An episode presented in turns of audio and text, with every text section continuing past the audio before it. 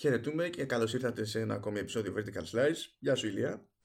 Χαίρετε, χαίρετε. Τι κάνετε, πώς είστε σήμερα; Δεν χαιρόμαστε γενικά, αλλά αυτό Για... ισχύει πάντα. Όχι, να μην ισχύει πάντα. Πρέπει να είμαστε και χαροποί. Σήμερα βγήκαμε και βραβεία. Πώς, τι; Καλά τώρα. Είναι... Golden Joystick Awards. Θα τα πω σε λίγο. Ναι, θα τα πω σε λίγο. Μετά να μου πεις και τα νέα του Σαρντούφεκου. ναι, όλα, όλα τα έχω σε links. Τα έχω, ανοί... τα έχω ανοίξει όλα. Έχω 16 GB RAM. Ανοίγω πολλά links. Ε, έχω γενικά μεγάλη αγάπη για όλα, για όλα τα βραβεία του gaming που θεωρώ γενικά ότι ε, δεν, δεν είναι βραβεία της προκοπής γενικά. Το έχω καταλάβει, γι' αυτό λέω σήμερα τουλάχιστον τα τρία τέταρτα του Vertical να τα αφιερώσουμε στα βραβεία. Να είναι ειδικά για σένα αυτό αφιερωμένο.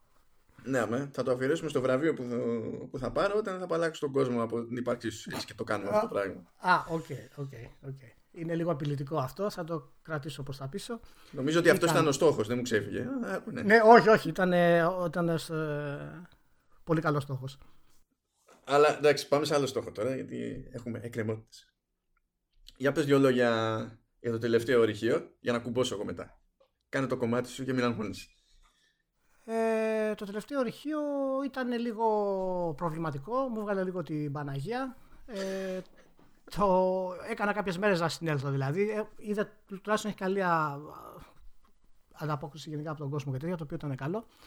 Ε, το πιο μεγάλο πρόβλημα που συνάντησα και θα σου πω και την ιδέα μου γενικά που ήθελα να το πάω και τελικά δεν κατάφερα να το πάω εκεί που ήθελα αρχικά, ε, ήταν να βρω νούμερα τα οποία επιβεβαιώνουν νούμερα. Δηλαδή υπάρχει ένας στίχος στις ε, εταιρείες, έχεις τα αποτελέσματα που είναι να έχεις κτλ. Αλλά όταν θέλει να ψάξεις ακριβώς ε, για το κόστος του πού πας τι και το τι σημαίνει τι κτλ., συναντάς στίχους. Δεν υπάρχουν αυτά διαθέσιμα. Εκτός αν υπάρχει κάποια δήλωση από κάποιον ε, ηθήνων πρόσωπο της εταιρείας και πει: Παιδιά, αυτό κόστησε τόσο, αυτό κόστησε εκείνο, αυτό κόστησε εκείνο. Σκοπός μου ήταν βασικά να γυρίσω όλο το θέμα στο ότι τα microtransactions στην πραγματικότητα τα χρειάζονται οι μεσαίοι developers και όχι οι μεγάλοι developers. Μόνο οι μεσαίοι. Οπότε, άμα ήταν για τους μεσαίους developers, να πληρώσουμε λεφτά να τα κάνουμε όλα να, να είμαστε καλύτεροι. Αλλά δεν μπορούσα να βρω νούμερο για τους μεσαίους developers για κανένα λόγο. Για κανένα λόγο. Για να καταλάβω ακριβώς πώς κινούνται, ας πούμε. Υπάρχουν μόνο ε, γενικές αναφορές και ίσως κάποια νούμερα κυρίως από εταιρείες από το Kickstarter κτλ. Ε, γενικά, ναι, σε σκεφτόμουν όταν το έγραφα λίγο ε, για το Matrix ιδιαίτερα. Ναι, το, το κατάλαβα, ναι, εντάξει. Ε, ήταν δηλαδή εμέσως λίγο αφιερωμένο, γιατί θυμάμαι τι, τις φρίκες που έχουμε φάει με το Matrix γενικότερα όσο όλα τα, τα χρόνια. Ε, αλλά γενικά, ναι, είναι... Να πω ότι στο συγκεκριμένο αρχείο στο ίντερνετ δεν είναι... Υπάρχουν πολλές θεωρίες για το τι ισχύει. Το είπα και στο facebook που μιλάγαμε με τα παιδιά και τα λοιπά. Ε, δεν είναι ότι τους εξήγησα ότι αυτή είναι μια θεωρία με κάποια στοιχεία που τα έχουν οδηγηθεί σε κάποιο σημείο. Δεν υπάρχει ότι υπάρχει και η θεωρία που λέει το ανάποδο στην πραγματικότητα, ότι όντως δεν υπάρχουν αρκετά χρήματα να γίνει γιατί η, παραγωγή είναι τεράστια, ε, όλα, οι συσκευασίες, όλα τα πάντα γίνεται χαμός. Και είναι πάρα πολλά τα χρήματα, τα art assets, όλοι εργάζονται στις εταιρείες πλέον κτλ. Οπότε υπάρχουν διάφορες θεωρίες επ' αυτού του θέματος. Ε, για πες. Γενικά σε, σε καλό δρόμο, δρόμο ήσουν. Ήταν σίγουρο ότι δεν πρόκειται να βρεις τα συγκεκριμένα νούμερα που θέλεις γιατί η τάση ε, στις εταιρείες τεχνολογίας είναι να αποφεύγουν να γίνονται ε, συγκεκριμένες δηλώσεις για, για όσο πάει και περισσότερα κομμάτια τέλος πάντων των, των οικονομικών μεγεθών. Δηλαδή προτιμούν να βγαίνει, να προτιμεί να, προτιμά να βγαίνει ξέρω εγώ κάποιος και να λέει ότι σε σχέση με πέρυσι πουλήσαμε 20% περισσότερο. Ναι, αλλά τι σημαίνει αυτό αφού δεν ξέρουμε πόσα πουλήσατε πέρυσι. Δεν έχει σημασία, φέτος πουλήσαμε 20% περισσότερο. Σου λένε κάτι τέτοια ρε παιδί μου. Πρα, πραγματικά, για, να καταλάβεις, για να βγάλω το μέσο όρο κόστος ενός AAA παιχνιδιού έπρεπε στην ουσία να βρω πληροφορίες για τα, το, το διάφορο κόστος, τα διάφορα κόστη ανάμεσα στα mid-tier παιχνίδια, στα high-tier παιχνίδια, στα διάσημα παιχνίδια και να μπορέσω να κάνω μια προσέγγιση από αυτού.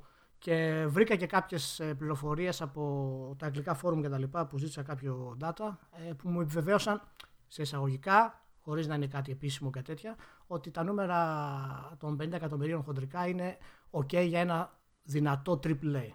Ναι, το, το οποίο ποσό είναι πολύ κάτω από τη μεγάλη παραγωγή στο, στο κινηματογράφο των πραγμάτων. Ναι, δίχως το, και δίχως το marketing cost. Έτσι, αν τα βάλεις όλα μαζί, φτάνει 80 εκατομμύρια που και πάλι σε σχέση με μια normal μεγάλη παραγωγή στο κινηματογράφο είναι τα μισά. Και έχουν να πληρωθούν στο κινηματογράφο πολλά περισσότερα άτομα κατά, κατά μέσο ναι. τόσο, τόσο μεγάλες παραγωγές. Ναι. Έχουν να καλύψουν ε, ε, ασφάλεια σε, για, για πράγματα που απλά δεν ενδιαφέρουν μια παραγωγή ενό παιχνιδιού. Ναι, ναι, ναι, ναι. Και έχουν να καλύψουν, να καλύψουν και τρελές αμοιβές για τον όποιο τέλος πάντων πιο γνωστό ηθοποιό. Πράγματα που δηλαδή, δεν, δεν υπάρχει κάτι ανάλογο. Δηλαδή, ακόμα και αν πεις ότι υπάρχουν κάποιοι α, γνωστοί voice actors ή κάποιοι ναι. που τέλος πάντων εμφανίζονται μετά από scans και τα λοιπά, είτε συμμετέχουν κανονικά είτε δεν συμμετέχουν.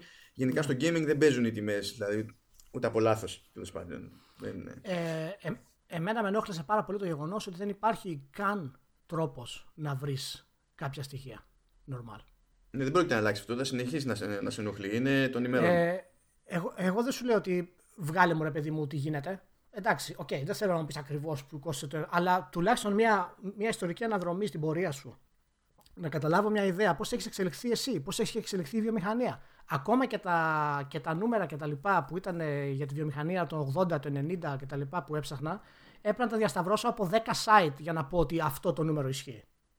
Υπήρχαν νούμερα τα οποία τα είχε τρία, ε, ε, τρία site έτσι και τρία site αλλιώς. Τα οποία δεν τα έβαλα καθόλου γιατί δεν μπορείς να ξέρεις. Ναι, εκ των πραγμάτων. Είδα πάντως η θεωρία ότι τέλος πάντων ξεκίνησε κάπως περίεργα η, γενικότερα η τιμολόγηση ναι. και το τι ρόλο παίζει ο πληθωρισμός από εκεί και πέρα, αυτή, ναι. αυτή η θεωρία σου είναι σίγουρα σε, σε σωστό δρόμο. Εκεί που αυτό που έχω με να συμπληρώσω. Με προβλημάτισε, δεν, δεν ήμουν πολύ σίγουρος. Ήταν αρκετό ρίσκο δηλαδή όπως το πήγαινα. Απλά τα νούμερα μου βγαίνανε πιο normal να την πάω έτσι. Ναι, ναι. Όχι, ναι, ήταν λογική σκέψη αυτή που έκανες. Απλά έχει και άλλα, πώς να σου πω, και άλλα, και άλλα επίπεδα πολυπλοκότητα. Έχει, έχει, ουρά από πίσω, ε. Γιατί ε, ισχύει αυτό που λες που έγινε για όσο έγινε και ότι στην ουσία παλιότερα τα, η αρχική τιμή ενός παιχνιδιού σε πραγματική αξία ας πούμε, ναι, ναι, ναι. ήταν πολύ ψηλότερη από, τη, από την τώρα. Αυτό ισχύει. Βέβαια τότε η τεράστια εμπορική επιτυχία ήταν το να πουλήσει κάποιος ένα εκατομμύριο κομμάτια ναι, ναι, αυτό ήταν το τεράστιο. Καλά, όταν μιλάμε για τα, για τα έτη δεν το συζητάω. 500.000 κομμάτια ήσουν άρχοντας. Ναι, ούτε αυτό. Επομένως, ξέρεις, έπρεπε, για, ακόμα και αν πεις ότι σαν εταιρεία ε, στοχεύω, δηλαδή ξέρω ότι θα βγάλω χρήματα, αλλά εγώ θέλω να έχω το τάδε περιθώριο κέρδους. Ό,τι στόχο και να βάλεις βασικά, ήξερε ότι θα κινηθείς σε ένα πλαίσιο αντιτύπων, σε ένα εύρος αντιτύπων τέλος πάντων, που σημαίνει ότι έπρεπε να έχεις άλλη τιμολόγηση με κάθε στόχο που έχεις μπροστά σου που τον έχεις αποφασίσει για τον οποιοδήποτε λόγο. Τώρα τα νούμερα αυτά είναι τελείως αλλιώς. Και φυσικά δεν έχεις και, τη... και την πίκρα που είχες με τη διανομή στο ράφι, πόσο πάει και μαζεύεται αυτό το πράγμα και γλιτώνεις και άλλα κοστολόγια και, και δεν συμμαζεύεται. Το μεγάλο πρόβλημα που βοηθάει στη διαδικασία να έχει οι, οι τιμές να παραμένουν έτσι ψηλό στα ίδια επίπεδα κτλ. είναι ότι δεν μπορείς να αλλάξει εύκολα τη τιμή του digital. Και αυτό δεν ξέρω πώς θα μπορούσαν να το αλλάξουν. Αυτό είναι θέμα πολιτικής της πλατφόρμας. Είναι μόνο αυτό. Είναι, δεν υπάρχει άλλος λόγος. Είναι μόνο αυτό. Δεν πιστεύεις ότι έχει να κάνει με το να μην υπάρχει εμπορική αδικία στους retail; Ναι, αλλά αυτό είναι απόφαση, είναι συνειδητή απόφαση. Είναι, είναι συνειδητή, ναι, είναι συνειδητή. Το βλέπεις να αλλάζει αυτό. Γιατί, αυτό θα αλλάξει γιατί... επειδή θα πεθάνει η λιανική τουλάχιστον στο κομμάτι ναι, του software. Ναι, ναι, μόνο έτσι, μόνο έτσι. Αυτό, αυτό που τραβάμε με, τη, με τις τιμές στα, στα ψηφιακά, ενώ υποτίθεται ότι εκεί πέρα ξεκάθαρα, δηλαδή η ψηφιακή πώληση έχει μεγαλύτερο περιθώριο κέρδους από την άλλη στο ράφι. Ξεκάθαρα. Ακόμα και αν πούμε ότι ε, το, η εταιρεία που τρέχει το store κρατάει 30% που συνήθως σε αυτές τις περιπτώσεις είναι ψηλοτυπικό αυτό το ποσοστό αυτό το ποσοστό για τη λιανική είναι μικρό στη λιανική έχουν μάθει καλύτερα σαφέστατα Σαφέστατα. Οπότε ο, και τον publisher και τον developer το συμφέρει να πουλήσει ψηφιακά ακόμα και αν γκρινιάζουν για τα, ε, για τα όποια ποσοστά. Γκρινιάζουν επειδή άλλα κουκιά είναι που δεν τους βγαίνουν ξέρω εγώ, ή άλλα πράγματα πηγαίνουν στραβά. Αλλά από τη στιγμή που η βιομηχανία ε, βάζει ως προτεραιότητα το, το πώς θα αισθανθεί ο λιανέμπορος επειδή θεωρεί ότι αν τον τζαντήσει θα έχει πρόβλημα Α, διανομή στο hardware. Αυτό, ναι, αυτό είναι που εμένα με τρελαίνει. Αυτό είναι από τις μεγαλύτερες βλακίες που έχουν ε, καρφωθεί στον εγκέφαλο των πολυεθνικών γενικότερα. Είναι μεγάλη βλακία. Είναι μπακάλικο αυτό, δεν είναι μπακάλικο. Ναι, είναι ξεφτιλίκι, διότι στην ουσία τι, τι σου δείχνει η εταιρεία με αυτόν τον τρόπο, ότι θεωρεί ότι ο πελάτης της είναι ο έμπορο. Ναι, μπράβο. Ακριβώς αυτό. Και αυτό το πράγμα δεν είναι κάτι που βγάζω από το μυαλό μου. Έχει τύχει δηλαδή να κάνω κουβέντα με, με, με sales managers από τη μία εταιρεία, από την άλλη εταιρεία κτλ. Και λες ο πελάτης. Και όταν λες ο πελάτης, κοντοστέκονται και λέει κάτσε. Εννοείς τον καταναλωτή; Δηλαδή θέλει διευκρίνηση. Χριστός και Παναγία, Παναγία μου. Ο Χριστός και Παναγία. Ε, είναι, ναι, αυτό, Είναι, είναι, είναι ποτισμένοι με αυτό το πράγμα. Ναι, εν, εν τω μεταξύ είναι φοβερό γιατί αυτή η αιμονή την είχαν, την ξέρεις και την έχουμε συζητήσει και πάρα πολύ καιρό. Από όταν ήμουν εγώ ε, στη, στη Διακτής και τα λοιπά και στην Nintendo στην Ελλάδα και τέτοια, τα οποία μιλούσαμε με τα παιδιά της Nintendo για το hardware και τα λοιπά, ο πελάτη δεν ήταν ο, αυτός που θα πάρει την κονσόλα. Ήταν ο έμπορος. Πρέπει ναι, ναι. οπωσδήποτε να του κάνουμε το χατήρι. Για οποιοδήποτε λόγο. Αυτό είναι πραγματικά απέσιο. Διότι λες πόσο δύσκολο είναι να συνειδητοποιήσεις ότι αν κάνεις τον, τον τελικό καταναλωτή να ζητάει το προϊόν σου, ο έμπορος δεν έχει επιλογή. Δηλαδή, ε, πες ότι είσαι η Sony, ρε παιδί μου, έτσι, και λες ότι δεν θα βγάζω στο ράφι τα, τα παιχνίδια μου, γιατί έτσι. Θα γυρίσει ο άλλος και θα σου γκρινιάξει. Μπορεί να γκρινιάξει ο Κοτσόβολος, μπορεί να γκρινιάξει το public, μπορεί να γκρινιάξει το πλαίσιο, μπορεί να γκρινιάξει ποιος να είναι. Δεν έχει σημασία. Καλά. Α, αυτά εσύ πρέπει να τα έχεις ζήσει και από μέσα στο Κοτσόβολο χρόνια, έτσι. Καλά. Δε, μα δεν γίνονται. Δεν παίζουν τέτοια. Πώς να σου πω. τέτοιου είδους απειλές δεν παίζουν. Όχι, Ακόμα όχι, και άμα γίνει χοντράδα. Όχι δηλαδή, απειλή, ρε παιδί μου. Είναι η αίσθηση που θα, θα έχεις πάρει. Το, το πώς θα έβλεπες τα πράγματα, ας πούμε. Να... Μα, ε, θα γυρνούσε ο Λιάνο Πολιτή και θα σου έλεγε, δηλαδή έτσι και το έκανε αυτό, θα έλεγε ότι πάρα πολύ ωραία. Θα δεις τι παραγγελίες θα, θα βάλω ε, την επόμενη φορά για, για τις κονσόλες. Ξέρω εγώ. Να, να σου πω, άμα ήταν τελείως centric στον καταναλωτή, άμα ήταν δηλαδή σφαίρας μόνος στον καταναλωτή, δεν θα μπορούσαν να ρίξουν κι άλλο τι τιμές για να πάρουμε εμείς κονσόλες. Α, κάτσε, εννοείς την τιμή της κονσόλας; Ναι, δηλαδή ας πούμε. Όχι, όχι, εάν, όχι. Ε, εάν δεν θέλανε να είναι τόσο υπέρ του, του, του εμπόρου, δεν θα ήταν πιο εύκολο να, να ρίξουν τις τιμές για τον τελικό καταναλωτή; Στο, στο hardware όχι. Στο, διότι, όχι στο hardware. Ε. Διότι είναι εξ αρχής πολύ μικρό και ελεγχόμενο το περιθώριο κέρδους που μένει στο hardware και ο, ο ίδιος ο έμπορο στην πραγματικότητα δεν έχει συγκλονιστικό συμφέρον να σου πουλήσει κονσόλα. Γι' αυτό, άμα γυρίσεις και του πεις ότι κοίταξε να δεις, σου κόβω τα παιχνίδια, θα πάρει ανάποδες. Γιατί από εκεί πέρα περιμένει να βγάλει κανένα φράγκο. Από την κονσόλα, σου πει θα πάρω 3,60. Βρήκα ένα νούμερο πολύ ενδιαφέρον για το software. Ε, το οποίο έλεγε ότι στην ουσία αυτό που μένει στον, ε, στον publisher είναι το 30% από οτιδήποτε. Ναι, παίζει και δεν μπορούσα να το επιβεβαιώσω. Έτσι. Και γι' αυτό το έβαλα σαν παράδειγμα μέσα. Το έβαλα ότι αν, αν είναι το 20% το λιγότερο. Δηλαδή το, το πήγα ακόμα πιο κάτω, ρε παιδί μου, για να βγουν τα νούμερα έτσι πιο εντυπωσιακά. Αλλά το 30% εσένα πώς σου φαίνεται σαν λογική; Πιστεύεις ότι ισχύει αυτό; Γιατί το υπόλοιπο 70 φυσικά έχει και τον, τον, τον λιανέμπορο μέσα, έχει και. Α, υποσυνθήκη δίκτυο... ισχύει. Εξαρτάται το πώς είναι οι μεσάζοντες. Αφού θα τα, ναι. μπορεί, θα τα θυμώσει να γίνει στη, στη διακτήση. Δεν έβλεπες παιχνίδι που βγαίνει λιανική 50 ευρώ και χοντρική έχει 21, ξέρω εγώ. Ναι, όχι τόσο πολύ, αλλά, αλλά αυτό υπάρχει. Απλά εγώ περίμενα ότι πλέον ε, θα έχουμε κάποια ανοιχτά νούμερα για αυτό το πράγμα. Εφόσον το digital έχει ανέβει τόσο πολύ, θα έπρεπε να υπάρχει μια πιο ξεκαθαρή κατάσταση για να μπορέσουμε να καταλάβουμε τι συμφέρει περισσότερο τον καταναλωτή. Αλλά από ό,τι καταλαβαίνω, δεν δίνει κανένας δεκάρα. Ναι, εννοείται δεν δίνει κανένας δεκάρα. Στην ουσία δεν δίνει κανένας δεκάρα. Να σου πω, αυτό που έγραψε στο τέλος, πώς σου φαίνεται το... για το ότι όλοι οι μεγάλοι τίτλοι που έχουν τα monetization και τα λοιπά αφορούν μόνο τι εταιρείες οι οποίες είναι top; Α, ωραία. Λοιπόν, κοίταξε να δεις τι γίνεται. Αυτό είναι το επόμενο σχόλιο που θέλω να κάνω σχετικά ε, θα, θα καταφέρω να σε εκπαιδεύσω από ένα σημείο και έπειτα όταν ε, κάνεις αυτές τις σκέψεις που είναι λογικές σκέψεις και ο, δηλαδή αυτό που παρατήρησες καλά έκανες και το παρατήρησες ε, η επόμενη ερώτηση που πρέπει να κάνεις στον εαυτό σου εκείνη την ώρα είναι ε, είναι όλοι αυτοί στο χρηματιστήριο ή όχι; Διότι αυτό παίζει πάρα πολύ μεγάλο ρόλο και συνδέεται και με, το, και με τη θεωρία που αναπτύσσεις για, το, για τον πληθωρισμό. Επειδή λες ότι έχουν παγιδευτεί, υποτίθεται, σε κάποια επίπεδα κερδοφορίας, ας πούμε, στα οποία στοχεύουν, που ο λόγος που παγιδεύεται μια εταιρεία σε αυτό το πράγμα, τουλάχιστον στην εποχή που διανύουμε τώρα, είναι επειδή η αγορά εκεί έξω το μόνο που αναγνωρίζει ως θετική εξέλιξη είναι την, την ανάπτυξη των οικονομικών μεγεθών. Δηλαδή, αν εσύ, σαν μονάδα, έτσι, σκέψου ότι είσαι ένας τύπος, κάθεσαι, δεν κάνεις τίποτα και για κάποιο λόγο βγάζεις βγάζεις ένα δισεκατομμύριο ευρώ. Ναι, ναι.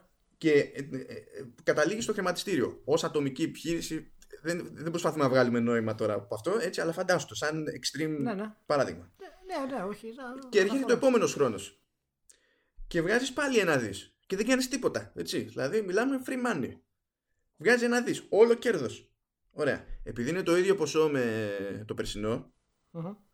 θεωρείται ότι δεν έχεις κάνει Ναι, δεν έχεις καλή, κάνει τίποτα. καλή διαχείριση. Δεν έχεις δεν έχεις βελτιωθεί. Δεν έχει Άρα- ανακατήσει. Άρα το πιο πιθανό είναι να πέσει η τιμή της συμμετοχής σου. Πιστεύεις, εγώ σε αυτό το, το σκέφτηκα όταν να το βάλω μέσα και τα λοιπά, αλλά ε, φοβήθηκα πως γίνει πολύ...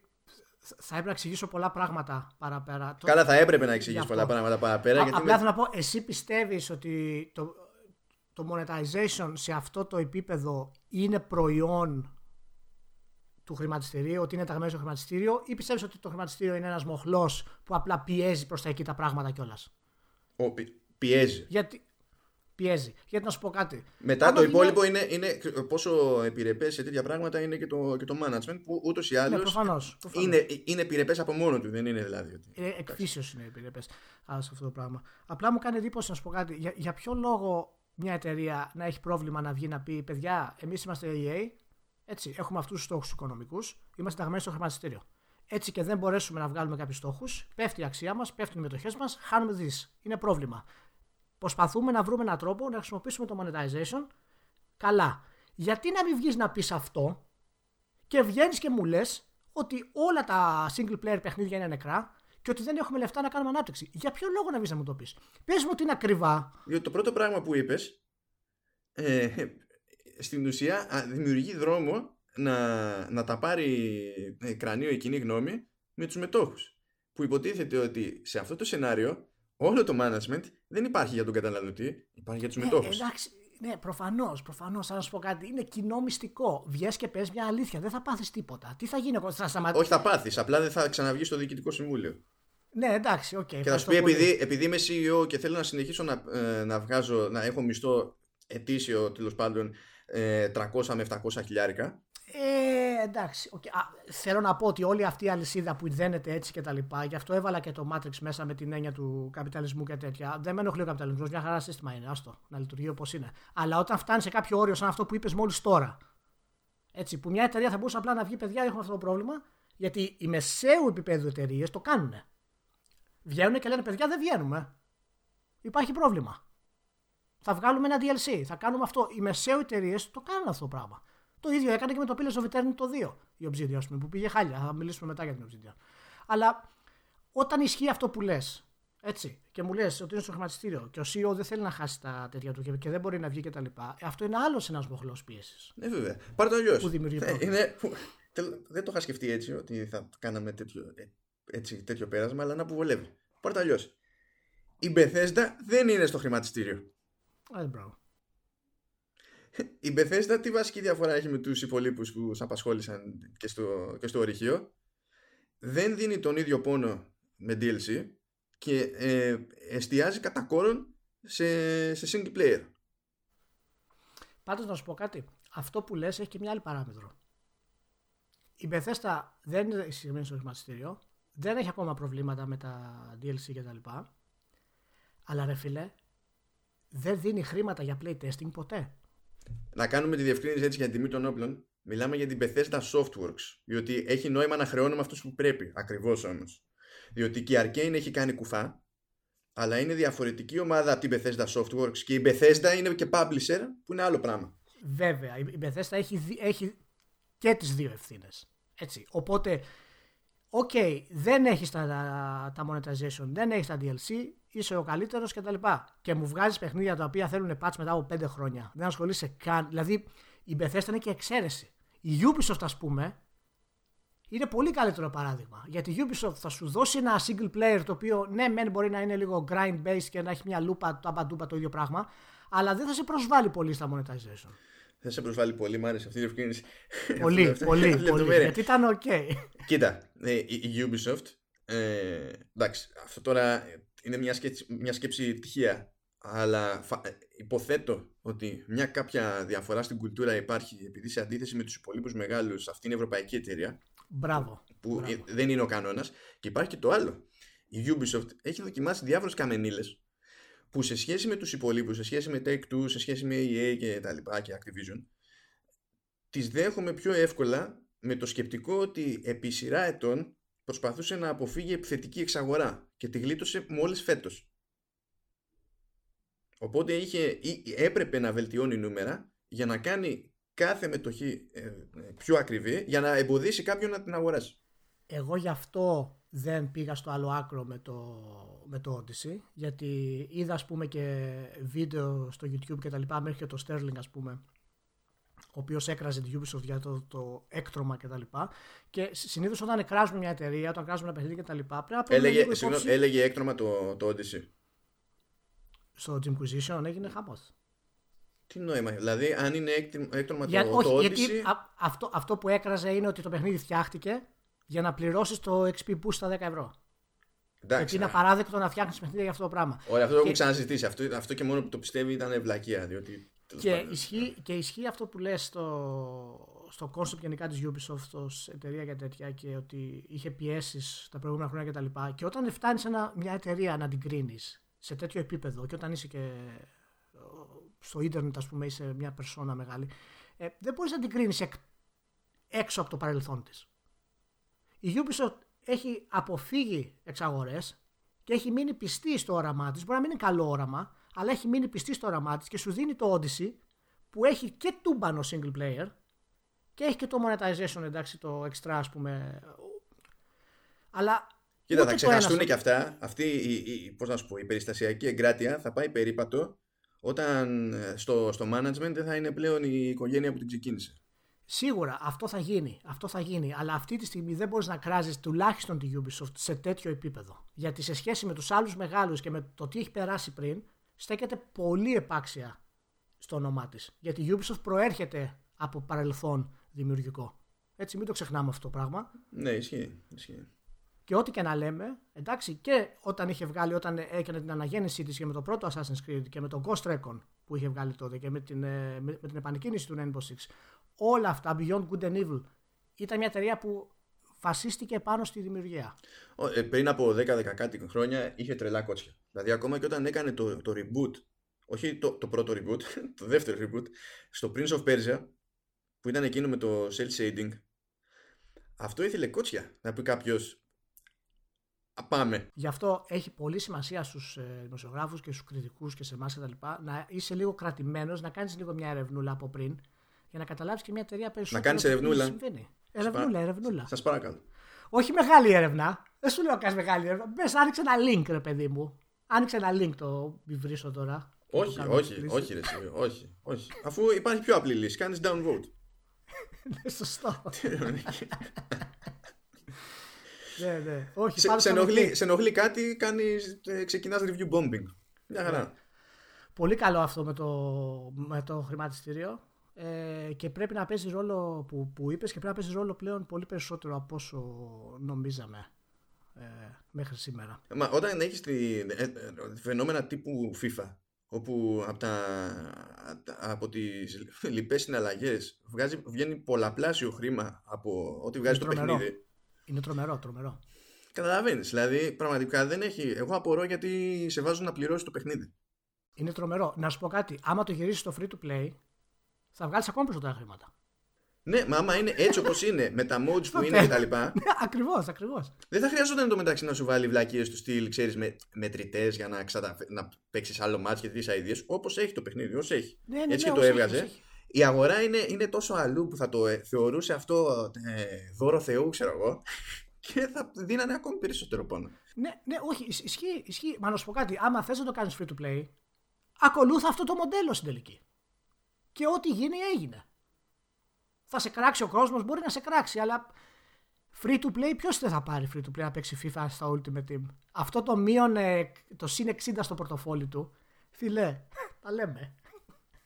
Ε, είμαι πολύ περίεργος να δω πότε θα αξιωθεί κάποιος να κάνει ένα τέτοιο πείραμα σε, τέτοιο, σε τέτοια περίπτωση. Το, το βλέπεις αυτό σύντομα; Γιατί εγώ δεν το βλέπω πολύ, πολύ αργό να γίνει. Πιστεύω ότι μπορείς να πάνω δύο χρονάκια να δούμε κάτι τέτοιο. Κοίτα, ε, εξα, εξαρτάται ποια είναι η, η, η χρονική, η, ποια είναι η κλίμακα του χρόνου. Δηλαδή, αν πούμε ότι σε, σε... να ξεκινάς να λες κλίμακα του χρόνου. ναι. Σε πιάνει ήλιγκο. Δηλαδή, υπάρχει το infinite timeline που λέει, που είναι, ξέρω εγώ, π.χ. Εκεί εντάσσεται και το ενδεχόμενο να γίνει παιχνίδι το Fallout 76. Σε, εκείνη, σε αυτό το, το, το timeline χωράνε όλα. Δηλαδή και οτιδήποτε θα έρθει ναι, πριν εντάξει, από το... Ναι, α, εντάξει, υπό αυτή την έννοια είναι το, είναι το αιώνιο business plan. Εντάξει, τότε ναι, είμαστε ναι. ok. Είμαστε ναι. okay. Λοιπόν, πρέπει, πρέπει να μοιράσουμε γνώση για το Fallout 76 λίγο. Βασικά πρέπει να μοιραστούμε εμπειρίες. Αυτό, αυτό που θέλω να σου πω είναι ότι εγώ το Fallout ε, όταν ε, πήγα να ψάξω να δω τι γίνεται σε κάποια πράγματα αυτό που έβαλα στο Google ήταν Fallout 76 is a mess. Αυτό έψαξα. Κατευθείαν. Νομίζω ότι αν δεν, το έγραψε, αν δεν το έγραφες στο υπόλοιπο, το αποτέλεσμα θα ήταν το ίδιο. θα, το, θα το συμπλήρωνε μόνο του. λοιπόν, το πιο τρελό ήταν ότι uninstall δεν μπορούσε να κάνεις. Στη, στο, ναι, στην έκδοση του PC ο uninstaller απλά είπε δεν δουλεύω ρε παιδιά. Είχα μήνυμα, αλλά δεν γίνεται. Και δεν ξέρω, δηλαδή έπρεπε να πας να διαγράψεις χειροκίνητα τα, τα αρχεία Πω, πω, εποχές ή, μιλάμε. Ή αν, αν πούμε ότι κάποιος δεν μπαίνει σε αυτή τη διαδικασία που δεν είναι σοβαρό το να περιμένεις από το μέσο χρήστη υπολογιστή να αισθανθεί άνετα να πάει να το κάνει αυτό το πράγμα, γιατί δεν χρειάζεται κατά κανόνα να το κάνει ποτέ στη ζωή του. Όταν θέλει να, να, ε, βγάλει κάποια εφαρμογή από το σύστημά του. Ε, ή εναλλακτικά μπορείς να αγοράσεις το τελικό παιχνίδι. το ξέρω, το έλεγε. Δεν και μετά να το κάνεις uninstall. αυτό έλεγε. Αυτό έλεγε. Λέει, δεν μπορώ να κάνει uninstall, λέει, γιατί δεν σου ανήκει το παιχνίδι. Oh, what? Από την beta. Λοιπόν, να σου πω αυτά τώρα. Δεν υπάρχει τώρα ότι του ξέφυγε κάποιο. Ήθελε και το βαλέτ, παιδί μου. Έκανε όχι, όχι. Μα είναι η κλίμακα των προβλημάτων τέτοια που δεν υπάρχει το concept μας ξέφυγε. Είναι ότι απλά δεν μπήκαμε στη διαδικασία. Άλλο, άλλο φοβερό παράδειγμα. Ήταν κάποιος στην beta. Βγαίνει το παιχνίδι. Το αγοράζει. Και επειδή ήταν στην beta, δεν παίρνει achievements. Στο τελικό. Γιατί; Γιατί έτσι; Πω, πω, επαναστατικός σχεδιασμός. Γιατί... Πρέπει να ξαναρχίσεις. Πρέπει να ξαναρχίσεις, σου λέει. Λοιπόν, άκου, τώρα άλλο, άλλο δράμα. Για πες. Είναι ο, ο Δύσμυρος ο, ο Κωνσταντίνος ο Καλκάνης και προσπαθεί να κάνει review για το, Γεια σου για το Κωνσταντίνε Καλκάνη καημένε. Ναι, λοιπόν. Έκλαιγε στην πέτα, κλαίει και στο τελικό υποτίθεται. Υποθέτω να το κάνει τελικό. Τελικό. Ναι. Αποφάσισε ρε παιδί μου ένα main quest ότι δεν θα λειτουργήσει. Γιατί άλλωστε. Μ' αρέσει που δίνεις, ε, που δίνεις ανεξαρτησία στο quest. Αποφάσισε. Ωραίος. Ναι, γιατί έτσι υπάρχει, υπάρχει boss στην ιστορία. Ε, ναι, ναι, ναι, δηλαδή ναι, ναι, ναι. Προφανώς, προφανώς. Λοιπόν, αποφάσισε ότι δεν γουστάρει. δεν γουστάρει, ρε παιδί μου. Σου λέει, ωραία, να κάνω τέτοιο επαναφορά από προηγούμενο save ε, και να δοκιμάσω κάτι άλλο. Και εκεί συνειδητοποιεί ότι το σύστημα του έχεις σβήσει το save. Συγγνώμη, συγγνώμη, αυτό δεν είναι για γέλια, αλλά δεν μπορώ να κρατηθώ. δεν για... Αυτό δεν είναι για γέλια. Όταν χάνεις το save είναι πρόβλημα. Έχει κι άλλο, έχει κι άλλο. Σου λέει τώρα πριν πώ τη διαδικασία να το ξεκινήσω από την αρχή, γιατί δεν είναι αστείο. Oh. Ε, ας πάω στην υποστήριξη και να ανοίξω ένα ticket. Και γράφει ρε παιδί μου, έγινε το και το. Γενικά σε αυτά, τα, στα, σε αυτά τα συστήματα έτσι κι αλλιώς υπάρχουν κάποιοι αυτοματισμοί για να γίνεται ναι, ναι. κάποια διαλογή. Έτσι. Έχει φροντίσει λοιπόν η Bethesda στην υποστήριξή της να σου έρχεται ένα αυτοματοποιημένο μήνυμα με βάση αυτά που έχεις δηλώσει, ξέρω εγώ, και το σημείο του παιχνιδιού στο οποίο είσαι και να σου λέει δύο φοβερά πράγματα. Το ένα, να σε προειδοποιεί ότι ακολουθούν spoilers, διότι σου προτείνει τι πρέπει, σου λέει τι να κάνεις για να βγάλεις το quest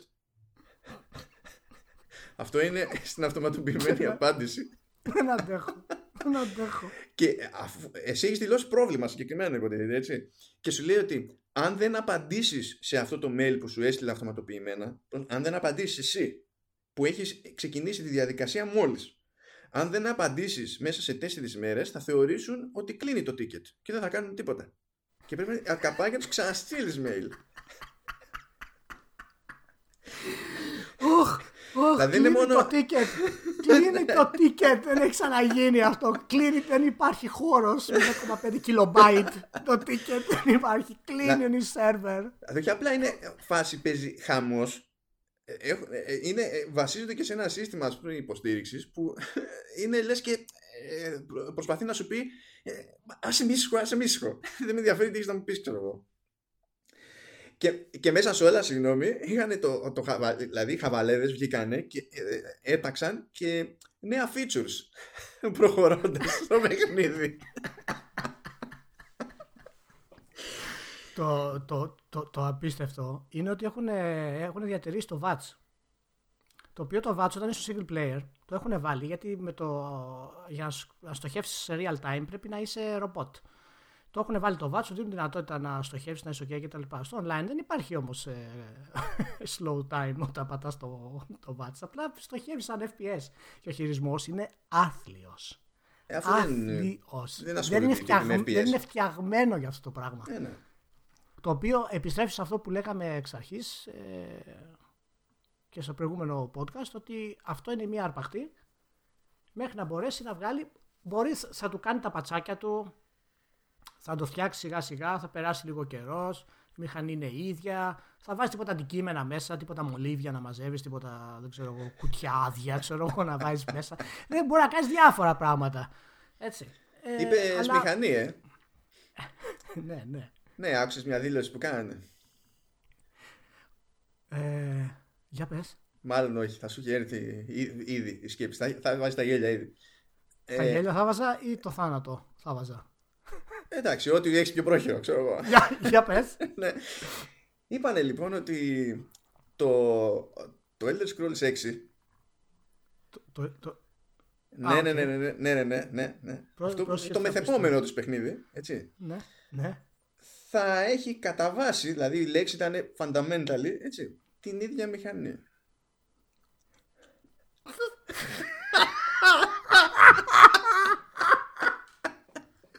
την ίδια μηχανή. Ο Μα αυτή η μηχανή είναι ίδια εδώ και 20 χρόνια. ε, ρε παιδί μου, θα, θα φτιάξουν δύο πραγματάκια εκεί στα τριγύρω, αλλά εντάξει, αφού τρέχει. Το υπόλοιπο. Μα, το... Όχι, μα δεν γίνεται να γίνει αυτό. Γιατί έχουν πει ότι, είχαν πει ότι θα αλλάξουν τη μηχανή. Δεν γίνεται να κάνουν την ίδια, γιατί έχουν πει βελτιώνουμε λέει, τη μηχανή κάθε τόσο για να έχει τις νέες κυκλοφορίες. Και τώρα θα έχουν πάλι το ίδιο για το Παναγία μου. Ε, παιδί μου, θα, τη, θα την περάσουν αστάρι. Θα της δώσουν anisotropic filtering. 620 anisotropic filtering. Δεν θα βλέπεις τίποτα. δεν, δεν το πίστευα αυτό που το έβλεπα. Δεν το πιστεύω. Εσύ δεν μπορεί να είναι αλήθεια αυτό το πράγμα. Και καταρχάς το δηλώνεις κιόλας και πριν το παιχνίδι, πριν το δούμε, καν το δηλώνεις για να μας προετοιμάσεις. Ναι, ξεκινάνε από τώρα το, το damage control. Χρόνια πριν. Πω, πω. Εξελίξεις στο marketing η Bethesda. Εξελίξεις στο marketing. Δεν μπορώ να το συλλάβω. Δηλαδή το ότι σκέφτεται κάποιος να τα πει αυτά τα πράγματα. Α, α, απίστευτο πραγματικά. Και δεν του ρίχνει κανένας ως άλλος Batman μια σφαλιάρα επί τόπου. Κατευθείαν. Να σου πω, πρέπει να ισχύει τώρα. Εάν έχεις πολλά λεφτά, κάτι λασκάρει. Δεν υπάρχει άλλη, άλλη απάντηση σε αυτό το πράγμα. Ολόκληρη Bethesda τώρα, με τις επιτυχίες που έχει κάνει, με το background που έχει, να μην μπορεί να φτιάξει μια νέα μηχανούλα, να την ευχαριστηθούμε. Τι είναι αυτό το πράγμα; Εντάξει, δεν, πραγματικά δεν ξέρω. Δηλαδή σκέψου τώρα ότι από την άλλη μεριά η Arcane δεν τα κάνει τόσο χάλια. Έχει κάτι θέματα, ξέρω εγώ, αλλά δεν φτάνει σε επίπεδο Bethesda Softworks. Η id δεν έχει τέτοια θέματα. Η Machine Games δεν έχει τέτοια θέματα. Και δεν έχει τέτοια θέματα ούτε και η Tango Gameworks που είναι καμένοι οι Ιάπωνες και έχουν φτιάξει custom εκδοχή της προηγούμενης μηχανής της id. Ωχ, Παναγία μου. Και δεν, βγαίνει το, δεν βγαίνουν τα Evil Within τέρμα σάπια, ξέρω εγώ. Τέλος πάντων, ας κρατήσουμε μία πισινή για, το, για την επόμενη μηχανή της Bethesda μέχρι να τη δούμε σε δράση. Μπορεί να τα ανανεώσουν ώστε να υποστηρίζει mods. Ας Ναι, σωστό. Δεν το ξέρεις γιατί έχουν πει ότι η κοινότητα είναι πολύ σημαντική για την Bethesda. Ναι, ναι. Τώρα θα το ζούνε το όνειρο. είναι πολύ σημαντική. Άμα έχει 24 community patch, φυσικά είναι σημαντική. Ωχ, Θεέ μου. Ε, Νομίζω βγάλαμε τις περίεργες εκκρεμότητες. Πάμε για τις κανονικές εκκρεμότητες τώρα. Λοιπόν, δεν ξέρω αν το είδες. Το είδες; Η Sony δεν θα είναι στην 3. ναι. Έχω, έχω το, άπειρα πράγματα γι' αυτό. Το παρατήρησες. Ναι. Λοιπόν, για, για πες μου μια πρώτη άποψη. Λοιπόν, εγώ θα το πω, θα το συζητήσουμε, θα το κάνουμε πιο νιανιά μετά. Έτσι. Αλλά πιστεύω ότι αυτό δείχνει ότι κάτι έχει πάει πολύ στραβά στον προγραμματισμό της. Αμάν. Και όχι απλά στο, στον προγραμματισμό της για τις παραγωγές, για τα παιχνίδια. Εκεί δεν πιστεύω ότι από εκεί ξεκίνησε το να, πέφτουν, το να πέσουν έξω σε κάποιο ευρύτερο πλάνο. Περίμενε, πώς το, πώς το λες τώρα; Πρέπει, πρέπει να έχουν εμπλεχτεί στείνοντας το, το νέο σύστημα. Τι στο, στο backwards compatibility εννοείς. Ε, έχω την εντύπωση ότι πρέπει να μην το πολύ πιστέψανε ότι είναι σημαντικό αυτό από την αρχή. Νομίζανε, ε, ίσως να νομίζανε ότι θα τις καπουλάρουν πάλι. Ναι. Αλλά όσο πάει αυτό το ζήτημα, ε, δηλαδή αντί να σβήσει από την επικαιρότητα το, η υποστήριξη δηλαδή παλαιότερων παιχνιδιών σε Xbox και τέτοια ε, επανέρχεται μονίμως και είναι μόνο ε, με θετικές προεκτάσεις μπορεί να μην είναι το απόλυτο ξέρω selling point γιατί στην πραγματικότητα δεν είναι selling point ακριβώς για, το, για την κονσόλα όσο είναι selling point για το, για το παιχνίδι που ξέρεις ότι θα το πάρεις και θα συνεχίσει να τρέχει και μετά μπορεί να τρέχει και καλύτερα και δεν ξέρω και εγώ τι και θα το έχεις πληρώσει μία φορά. Είναι, είναι περισσότερο service παρά selling point. Ναι, ναι, Αυτό. κάπως έτσι. Δεν, ε, και έχω την υποψία ότι δεν το είχαν υπολογίσει εξ αρχής Πώς, πώς σου μπήκε αυτό στο, στο κεφαλάκι, πώς, πώς έγινε αυτό; Πολύ πολύ τραβηγμένο μου φαίνεται. Κοίτα, κοίτα γενικά εγώ τη, τη Sony στο, στο software δεν εννοώ τα games. Ε, μιλάω για system software τώρα. Ναι, ναι. Γενικά εδώ και χρόνια την, την έχει φοβηθεί το μάτι μου. Ισχύει, ισχύει. Εντάξει, δηλαδή, αυτό δεν μπορώ, να, δεν μπορώ να πω όχι. Θεωρώ αδια... είχε πάθει ότι έπαθε με το PSN. Ε, Είδες με τι, χίλια, με τι ζόρια ξέρω εγώ μπήκε στη διαδικασία να μισοασχοληθεί τώρα με το crossplay και να δει τι θα κάνει ε, ε, ε, σου δίνει τη δυνατότητα να αλλάξεις το, το username σου και δεν κατάφερε να το κάνει αυτό το πράγμα με τρόπο που να μη σου δημιουργεί πιθανά προβλήματα.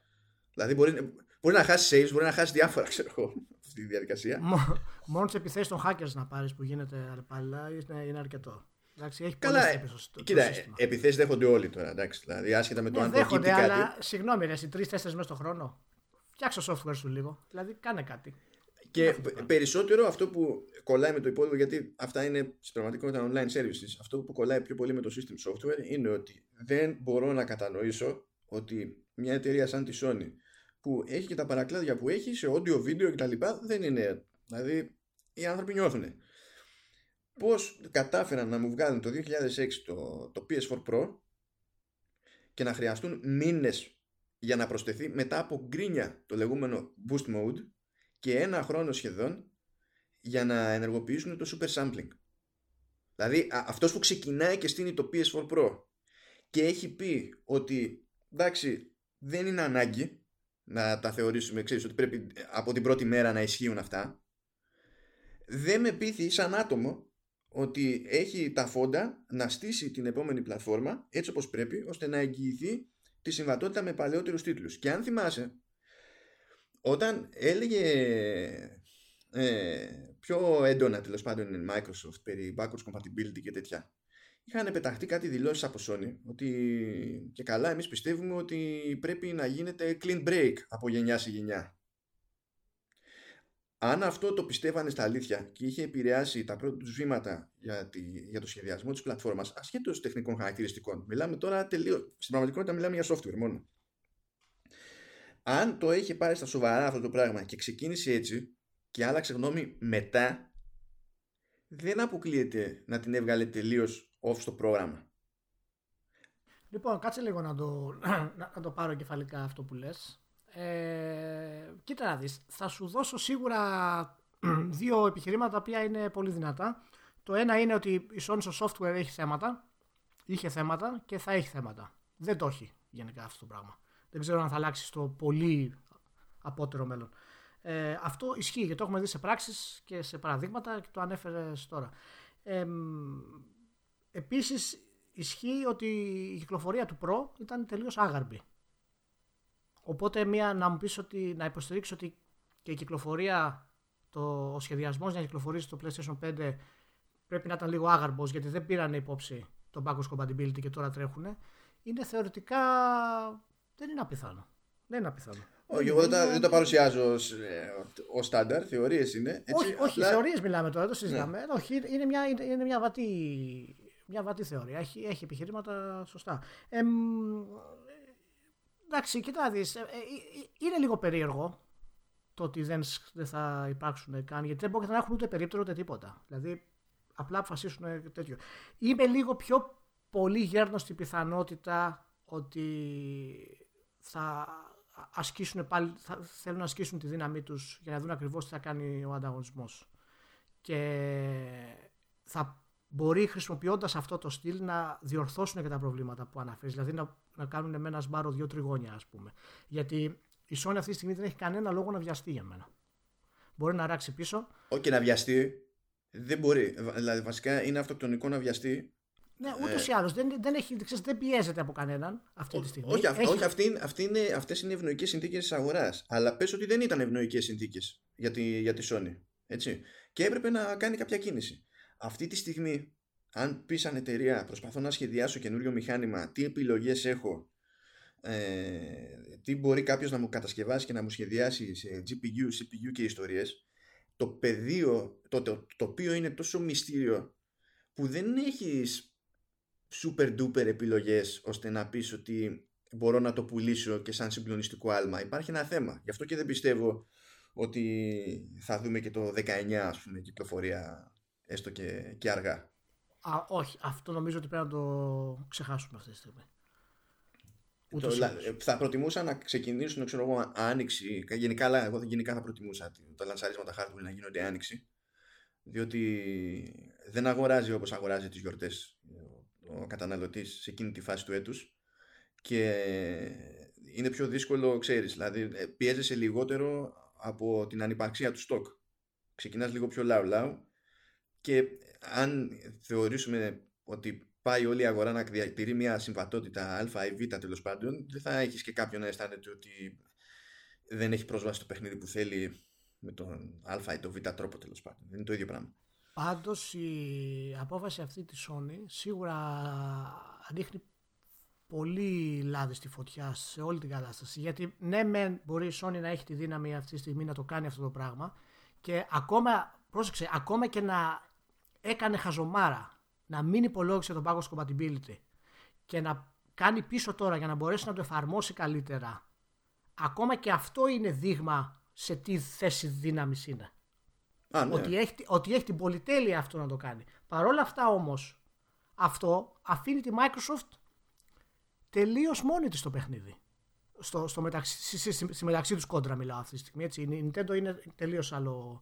Σε δημόσιες σχέσεις, ναι. Γιατί είναι πιο θορυβόδης εταιρεία η Microsoft σε σχέση ας πούμε με την Nintendo. Ναι, αλλά το θέμα είναι τι πιστεύεις ότι θα κάνει η Microsoft στην ερχόμενη 3 λοιπόν, εφόσον λείπει η Sony; Θα κάνει πλάκα.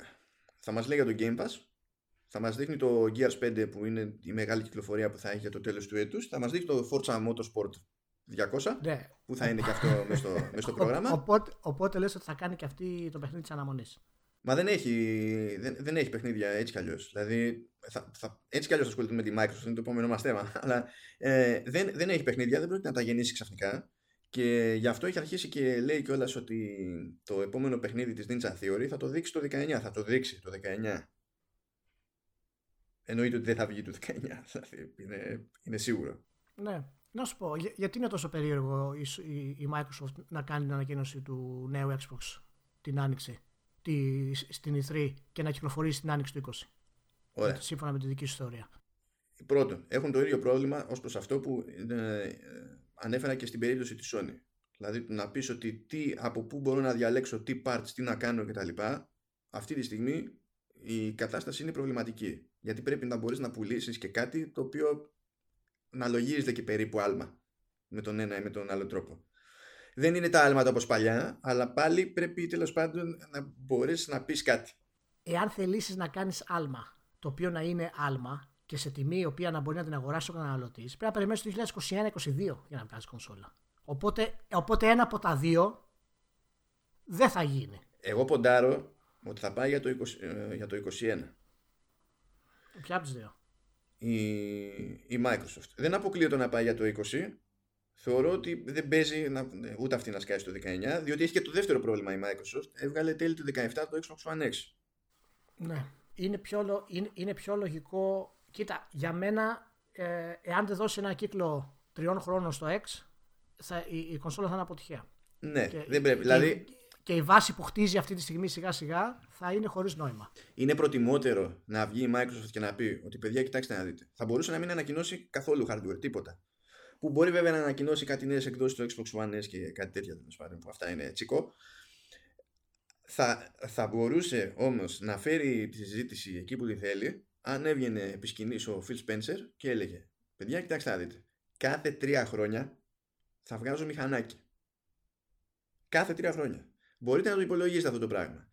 Αλλά κάθε φορά, κάθε νέος τίτλος θα τρέχει οπωσδήποτε στις δύο τελευταίες εκδόσεις που, τρέχουν στην, που υπάρχουν στην αγορά.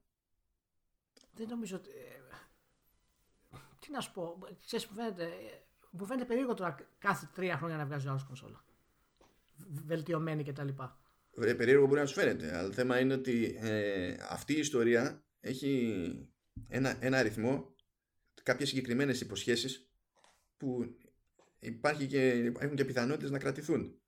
Στην τελική να σου πω και κάτι. Θέλει να το πει κάθε τέσσερα χρόνια. Α το πει κάθε τέσσερα χρόνια. Αλλά αν βγει και πει ότι κοίταξε να δεις το πλάνο μου, εμένα είναι αυτό και το κάνω για αυτό και για αυτό το λόγο, εσύ θα παίρνεις το παιχνίδι σου και το που θα παίζει και πώς θα παίζει θα κανονίζω εγώ. Θα έχεις αυτή την επιλογή, αυτή την επιλογή, αυτή την επιλογή. Και αντιγεια. Εάν η Sony μυρίστηκε ε, γιατί τα παίρνει και λίγο αργόστροφα. Ε, μυρίστηκε ότι όλο το μέλλον βασίζεται πλέον στο software. Άρα το backwards compatibility είναι σημαντικό κομμάτι, όχι απαραίτητα όπως είπαμε σαν selling point. Ε, είναι ένα κομμάτι υπηρεσίας. Σε μένα δεν με ενθουσιάζει το backwards compatibility. Δεν το θεωρώ ποτέ συν για να αγοράσω μια κονσόλα ή όχι. Αλλά το καταλαβαίνω ότι για κάποιους, ε, για πολλοί κόσμο είναι κτλ. Ε, Εάν το έκανε αυτό η Sony και μυρίστηκε και λέει παιδιά, όχι, τότε μπορούμε να δούμε και μια γενικότερη στροφή και στο πώς η Sony πλησιάζει το software. Γιατί η Microsoft αυτό το πράγμα είναι ασυναγώνιστη. Είδα, θα γίνει, θα γίνει νομίζω σημαντικότερο το λεγόμενο backwards compatibility προχωρώντας. Διότι αν πούμε ότι, ξέρεις, οι εταιρείες το χειρίζονται όπως έχει νόημα να το χειρίζονται, σε μια τέτοια περίπτωση. Σε, σε κάποιο βαθμό, ναι. Ναι. Ε, το να πάρει κάποιος μια, την, την όποια επόμενη κονσόλα ξέρω εγώ και να θέλει να παίξει το Red Dead που θα είναι παιχνίδι ετών πλέον αλλά ο, έχει φροντίσει η εταιρεία που χειρίζεται την πλατφόρμα όταν θα μπει στη διαδικασία να το κάνει αυτό να μην ξενερώσει από τη ζωή του τότε το software αυτό το, το, το παιχνίδι βασικά ως εμπορική οντότητα έχει άλλο βάθος χρόνου και είναι εύκολο φράγκο μετά για τον publisher και τον developer. Είναι σίγουρα πολύ πιο εύκολο από το να κάνουν για να κάνουν remasters. Κοίτα, κάτι παίζει. Αυτό είναι σίγουρο. Κάτι, κάτι παίζει αυτή τη στιγμή. Γιατί ακόμα και ό,τι και να ισχύει από τα δύο, ή και μπορεί να ισχύει και τα δύο ταυτόχρονα, είτε η Sony αποφάσισε να κάτσει πίσω και να κάνει το δικό της event που να τα διαλύσει όλα μετά, είτε χρησιμοποιήσει αυτό το χρόνο για να μπορέσει να φτιάξει τα πράγματα στο software κτλ. Συμβαίνει κάτι, υπάρχει κάποια αλλαγή που συμβαίνει αυτή τη στιγμή στις, στις Σίγουρα κάτι παίζει, διότι ε, καλά την Gamescom την έχει εγκαταλείψει εδώ και χρόνια. Μια-δύο φορές έκανε τον κόπο για, νομίζω δύο φορές. Για το Paris Games Week δεν το έκανε, δεν ασχολήθηκε φέτος. Ε, PSX έριξε άκυρο. Το ζήτημα δεν είναι αν μπορεί η Sony να κάνει ένα event όποτε τη, στη βιδώσει. Το έκανε. Το PSX αυτό το ρόλο είχε που γινόταν το, το Δεκέμβριο. Ε, να μην το κάνει ούτε αυτό και να μην κάνει τίποτα ούτε και, τη, και πάνω στην E3 μπορούμε να σκεφτούμε χίλιους παράγοντες. Τι σχέση μπορεί να έχει με την ESA, τι θεωρεί λογικό budget ξέρω εγώ, για να μπλέξεις αυτές τις διαδικασίες και ό,τι θέλεις, αλλά δεν μπορεί να είναι αυτό. να σου πω κάτι. Ε, ε, Εγώ τη Sony την έχω αρκετά φαντασμαγορική. Να τα κρατάει όλα πίσω μόνο και μόνο για να κάνει ένα event το οποίο θα παρουσιάσει ένα, μια κονσόλα και μια σειρά παιχνιδιών η οποία θα τα διαλύσει όλα, ας πούμε. Ναι, μπορεί να το κάνει. Και, το και, και, μπορεί να βάλει CG trailers, ας πούμε, για να νομίζουμε όλοι ότι είναι σαν το trailer του Killzone που είχαμε δει. Καλές εποχές. Καλές εποχές, ονειρικές εποχές. Όπου ε... μαθαίναμε εμείς και η γκερίλα ταυτόχρονα. Ότι... η γκερίλα ταυτόχρονα ότι παιδιά αυτό είναι in game. ναι. Ωραίες εποχές. Ωραίες εποχές. Ε, αφού η Sony λοιπόν εδώ κάνει τα κατασκοπικά της παιχνίδια, η Microsoft πώς την είδες; Λοιπόν, πρώτα απ' όλα, ε, αυτή η εκδήλωση που έγινε στο Μεξικό XO18 ε, κακώς είχε αυτό το όνομα, διότι στην πραγματικότητα ήταν το μηνιαίο Inside Xbox, αλλά με κοινό. Με κοινό, ναι. Ε, ναι. Και γενικά το Inside Xbox σαν παρουσίαση του οτιδήποτε είναι παραδειγματικά άθλιο. Δηλαδή το, το βάζω να παίζει μία φορά το μήνα που το, που το τρέχουνε και χάνομαι, κάνω zone out και δεν συνειδητοποιώ από ένα σημείο και τη βλέπω. και, και, γιατί, δηλαδή οι τύποι είναι πραγματικά βαρετοί και ε, ε, προσπαθούν με, ένα τελείως με μια πολύ παλιωμοδίτικη εντύπωση για το τι υποτίθεται ότι είναι φαν προς τον θεατή και τον οποιονδήποτε. Στο... Ε, να, και μιλάμε για το Sober Boomer στις ανακοινώσεις και τα, και τα λοιπά. Εγώ θα σου πω από την άλλη ότι εάν καταφέρεις και κλείσεις λίγο το 40% του εγκεφάλου, ε, είναι διασκεδαστικό.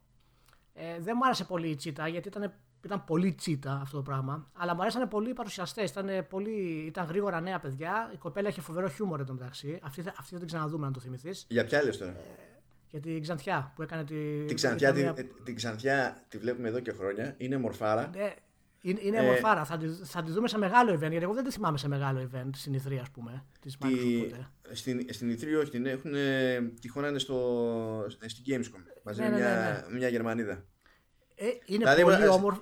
Όταν, όταν περίμενα σαν το, σαν το για να παίξω Cuphead στο, στην Gamescom, ε, ήταν, ξέρεις, ή εγώ ή εκείνη στο επόμενο πόδι. Ναι. Αναγκαστικά έδωσα τη θέση μου γιατί αισθάνθηκα υποχρεωμένος. Ναι. Δηλαδή, έτσι, έτσι, έτσι, έτσι πρέπει. Και γεια σου παίζω. Και ήτανε, δεν είχε μεγάλες κοιλιές εκτός από την κοιλιά του Minecraft και του Kingdom Hearts αλλά ήταν γενικά γρήγορο άμα ήταν λιγότερη τσίτα θα μπορούσα να πω ότι θα κάτσω να το παρακολουθήσω κανονικά απλά αυτή η συνεχόμενη τσίτα δεν σε αφήνει να, να ηρεμήσει και μάλιστα ξέρεις με έκανε εντύπωση εντάξει ο Major Nelson ήταν λίγο αχλαμπούχλα ναι, όχι, αλλά... όσο πάει και χειροτερεύει η φάση με τον Ναι, δεν ξέρω. Αυτός που έχει μεγαλώσει κιόλας τώρα και θα αρχίσει θα, βλέπουμε περίεργα πράγματα.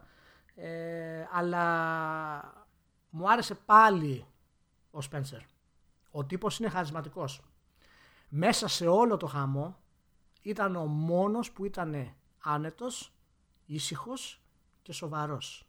Είχε ένα χαμόγελο όταν μιλούσε, σωστές λέξεις ο τύπος είναι χαρισματικός. Θα την πάει τη Microsoft πολύ καλά. Κοίτα, εγώ δεν, δεν είμαι ακόμη σε θέση να πω είναι δεν είναι χαρισματικός. Δηλαδή δεν, δεν, με έχει, δεν με έχει βοηθήσει να φτάσω σε κάτι τόσο συγκεκριμένο και τελεσίδικο. Αλλά με έχει πείσει ότι είναι φτιαγμένος για deadpan. Έχει ένα ύφος. και αυτό θα χρησιμοποιήσει ό,τι και να πει. Και απλά μην παίξεις ποτέ πόκερ μαζί του. Ναι, ναι. Έχει τελειώσει. Έχεις τελειώσει. Θα σου φάει και τα σόβρακα που λένε. Ε, μεγαλύτερες, ε, μεγαλύτερη ανακοίνωση φυσικά είναι η Obsidian και η Exile. Εκτός αν θες να πούμε για το mouse και το keyboard. Αυτό, θέλει, αυτό σηκώνει συζήτηση, το ξέρεις, ε. σηκώνει, σηκώνει, σηκώνει. Αλλά δεν είναι πιο σημαντικό από την Obsidian. Όχι, όχι. οι, οι εξαγορές των Obsidian και Exile είναι πιο. Λοιπόν, ξέρω ότι έχεις πολύ. Μάλλον in ε, Exile. In Exile, ναι. ναι, ναι. Ε, έχεις ευαίσθητη χορδή για την Obsidian. Θέλω να μου πεις τι, τι αισθάνεσαι μετά από το μεγαλύτερο corporation που υπάρχει την κατάπιε. Αισθάνομαι ότι θέλω αυτό, αυτό που αισθανόμουν πάντα. Ότι θέλω και άλλο αλφα πρωτοκόλλο. Τα υπόλοιπα δεν με ενδιαφέρουν. Όχ, όχ, μάνο. Δεν ξέρω αν θα το, πάρει, αν, θα το πάρεις αυτό. Όχι, ούτε, ούτε εγώ πιστεύω ότι είναι σούπερ σοβαρό. Αν και όταν είχαν το βιντεάκι υποτίθεται που είχαν φτιάξει, ξέρεις, για την εταιρεία, έβλεπα περισσότερα στιγμιότυπα από όσα έπρεπε για, από το αλφα πρωτοκόλλο, εκτός αν ήμουν στο κομμάτι που είχα κάνει όντως zone out και φανταζόμουν πράγματα. Ναι. Ευσεβείς πόδι και τέτοια. Κοίτα να δεις, αυτή τη στιγμή έχει ανάπτυξη ένα RPG που δεν έχει τίτλο. Θα το βγάλει στο take του Private Division. Τη... Οπότε, που ξέρεις, μπορεί να σου, να σου κάνουν έκπληξη, να σου στείλουν υπογεγραμμένο. Alpha Protocol του Manos Vezos. Λοιπόν, Alpha Protocol, όλα τα, συστήματα, τα skill trees λάθος. Το, η, όλα, η, μάχη, όλα, η μάχη όλα, λάθος. Η μάχη, η μάχη λάθος, όλα, Ε, όλα. AI για γέλιο, ό,τι, δηλαδή ό, όλο αυτό. Γέλιο, Ωραία. γέλιο, γέλιο, γέλιο. Ωραία. Έχει μαζί με το Detroit το καλύτερο branching. Ναι. Αυτά τα δύο είναι. Είναι Θα ηλίθιο δώσω- το ότι το πετύχανε αυτό το πράγμα τόσα χρόνια Ναι. πριν. Εμ, λοιπόν, η, η, η Obsidian είναι, είναι, είναι λίγο περίεργη η εταιρεία. Ε, αν θυμάσαι το- όταν είχε ιδρυθεί ήταν από πολύ δυνατά ε, μέλη και κατά την πορεία της και τα λοιπά ο Chris Avellone ε, την έκανε από την Obsidian. Υπάρχουν ε, φήμες πάρα πολλές ότι ο Fergus Urquhart που ήταν ο, ο επικεφαλής και ένας από τους δύο που δημιούργησαν το Fallout στην ουσία είχε κάνει την εταιρεία άνω κάτω. Δηλαδή είχε βάλει στο payroll τα παιδιά του, είχε βάλει στο payroll τη γυναίκα του και στον Chris Avellone που έχει δουλέψει σε πολύ δυνατά πράγματα ε, τον είχε ρίξει προς τα κάτω. Έγινε πολύ χαμός με αυτό το θέμα με τον Τόρο. Τελικά έκαναν το Kickstarter έτσι αφού έβγαλαν ό,τι είχαν βγάλει μέχρι τότε και με το Kickstarter βγάλανε το Pillars of Eternity. Λοιπόν, το, το Pillars of Eternity το, το 1 με χ- τα χοντρικά νούμερα της Steam έφτασε γύρω στα 1.275.000 το οποίο είναι πάρα πολύ καλό νούμερο για τέτοιο RPG. Ε, το Deadfire, το 2, ήταν ε, σχεδόν στο ίδιο ε, χρόνο, χρονικό διάστημα, γύρω στις 400.000. Και είμαι σχεδόν βέβαιος ότι η εταιρεία είναι στα κόκκινα, ήταν στα κόκκινα και δεν ξέρω τώρα που έγινε αυτή η εξαγορά τι ακριβώς πρόκειται να γίνει. Και για μένα πρέπει να το πετάξουν το Pillars of Eternity και δυστυχώς δεν θα γίνει αυτό γιατί έχουν φτιάξει και κόσμο δικό τους. Ε, δε- δεν, είναι, δεν είναι μόνο αυτό και αυτό ισχύει ως προβληματισμός και για την περίπτωση της In Exile. Βέβαια, βέβαια. από τη στιγμή που τώρα έχουμε ένα σύστημα με υποστήριξη για πληκτρολόγιο και mouse νομίζω ότι κάτι τέτοιου τύπου παιχνίδια θα τα χρησιμοποιήσει η Microsoft επί τούτου. Αυτό το φοβάμαι λιγάκι γιατί αυτοί, και αυτοί οι δύο οι, οι developers πρέπει να ξεκολλήσουν από το παρελθόν. Αυτό το πράγμα. Πρέπει να ξεκολλήσουν. Το Pillars of Eternity ήταν μία βαρεμάρα και μισή. Το main story για Obsidian ήταν απαράδεκτο. Πάρα πολύ προβλέψιμο, πάρα πολύ αργό. Το 2 δεν το συζητάω καν. Για να καταλάβεις το main quest του 2 δεν είναι πάνω από 8 ώρες. 8 με, 8 με 10 ώρες το main quest σε RPG της Obsidian. Κοίτα, άμα ήταν, άμα, άμα ήταν σόι θα έλεγες τέλος πάντων οκ, αλλά άμα δεν είναι και σόι Όχι, όχι, δεν είναι. δεν είναι. Και αυτά τα προβλήματα έχουν μείνει γιατί αυτές οι δύο εταιρείες είναι κολλημένες στο παρελθόν και θέλω να εμφανιστεί ένα ένας corporate τύπος και να σου πει: Παιδιά, ξεκολλήστε το κεφάλι σας. Είμαστε 2018. Πάρτε λεφτά και φτιάξτε κάτι καινούριο. Έχετε κάποιο όραμα, έχετε κάτι τέτοιο, φτιάξτε το. Αφήστε αυτά τα ισομετρικά και αυτές τις χαζομάρες. Καλά, Δεν πάνε κοίτα, πια. αυτές οι εταιρείες στηθήκανε με το σκεπτικό ότι προσφέρουν στην αγορά κάτι το οποίο πλέον είναι εξαίρεση. Ελπίζω, αυτό θα είναι το καλό ενδεχόμενο, να έχουν αγοραστεί μέσα σε όλα και για τους κόσμους που έχουν φτιάξει και στην περίπτωση της Nexile επειδή έχει μερικά IP παραπάνω Ξέρεις γιατί. Ναι, ξέρεις γιατί. Ρε, ρε, εσύ, όταν, όταν μένεις κολλημένος τόσο πολύ, δεν, μπο- δεν εξελίσσεσαι καθόλου. Και αυτό κάποια στιγμή θα σε φάει. Ό,τι και να βγάλεις, άμα είναι ισομετρικό, θα συγκριθεί με το Baldur's Gate. Θα συγκριθεί με το Planescape Torment. Θα συγκριθεί με τα πρώτα Fallout. Όσο καλά παιχνίδια και να είναι, συνέχεια θα είσαι σε αυτό το πράγμα. Συνέχεια. Σε αυτό το πράγμα. Γι' αυτό η σκέψη μου όταν άκουσα ότι καταλήξανε ρε παιδί μου να αγοράσουν αυτά τα δύο στούντιο ήταν επί εξής. Άραγε τι μέρα και ώρα ήταν που τρώγανε άκυρο από τη Larian Στη- στη Microsoft. Α, λες, λες να έχει τόσες πολλές κοχώνες η Larian που να τους έκανε turn down. νομίζω ότι είναι, Αυτό- ιδιο... αυ- νομίζω ότι είναι ιδιόκτητοι αυτοί και ότι τους παίρνουν να τις καπουλάρουνε Αυτό θα ήταν φοβερό. Καλά, δεν, δεν νομίζω ότι έκανε κάτι επιθετικό η Microsoft, αλλά μόνο Όχι και επιθετικό, μόνο... εντάξει, μπορείς να κάνεις μια προσφορά όμως. Ναι, βέβαια. Πολύ σε.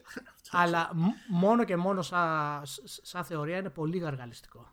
Γιατί η πλάκα είναι ότι σε, σε αντίθεση με τους άλλους δύο εντωμεταξύ, αυτοί, έστω κατώ, και, κα, καλά, και κατόπιν εορτής, έχουν κάνει και καλύτερες προσαρμογές σε, σε κονσόλες για χειριστήρια κτλ. Πλάκα, πλάκα κάνεις, βέβαια. Το δύο, Δεν λέμε τώρα το ότι είναι το παιχνίδι, μιλάμε και για το τι δουλειά κάνανε ξέρεις, Ναι, στο ναι. After the fact. το, το 2 είναι καταπληκτικό σε χειριστήριο. Ε, δηλαδή έχουν πραγματικά κάνει τρομερή δουλειά οι τύποι. Και αν και τα story τους και τα λοιπά δεν είναι φοβερά, είναι πολύ προσεγμένα, έχουν πολύ χιούμορ, πολλές επιλογές να τα λύσεις.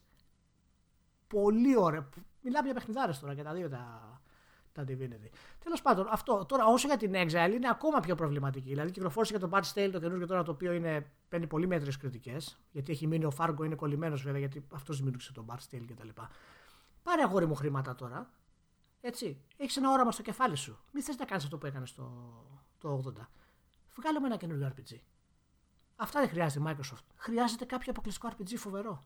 Ναι, και πρέπει και αυτοί να το δουν σαν ευκαιρία, όχι στη Microsoft, στις δύο αυτές ομάδες, τέλος πάντων, να το δουν σαν ευκαιρία δηλαδή, α, να χρησιμοποιήσουν την επιπλέον ασφάλεια στην οποία δεν είχαν συνηθίσει, ώστε να δοκιμάσουν πράγματα στη τελική. Δηλαδή, θα, ε, θα, είναι προτιμότερο να δοκιμάσουν πράγματα και να μην βγούνε, γιατί τουλάχιστον θα, θα μας έχουν πείσει ότι κάνανε και ένα πείραμα. Από το να πούνε ότι εντάξει, θα φέρνουμε τα isometric στο Xbox.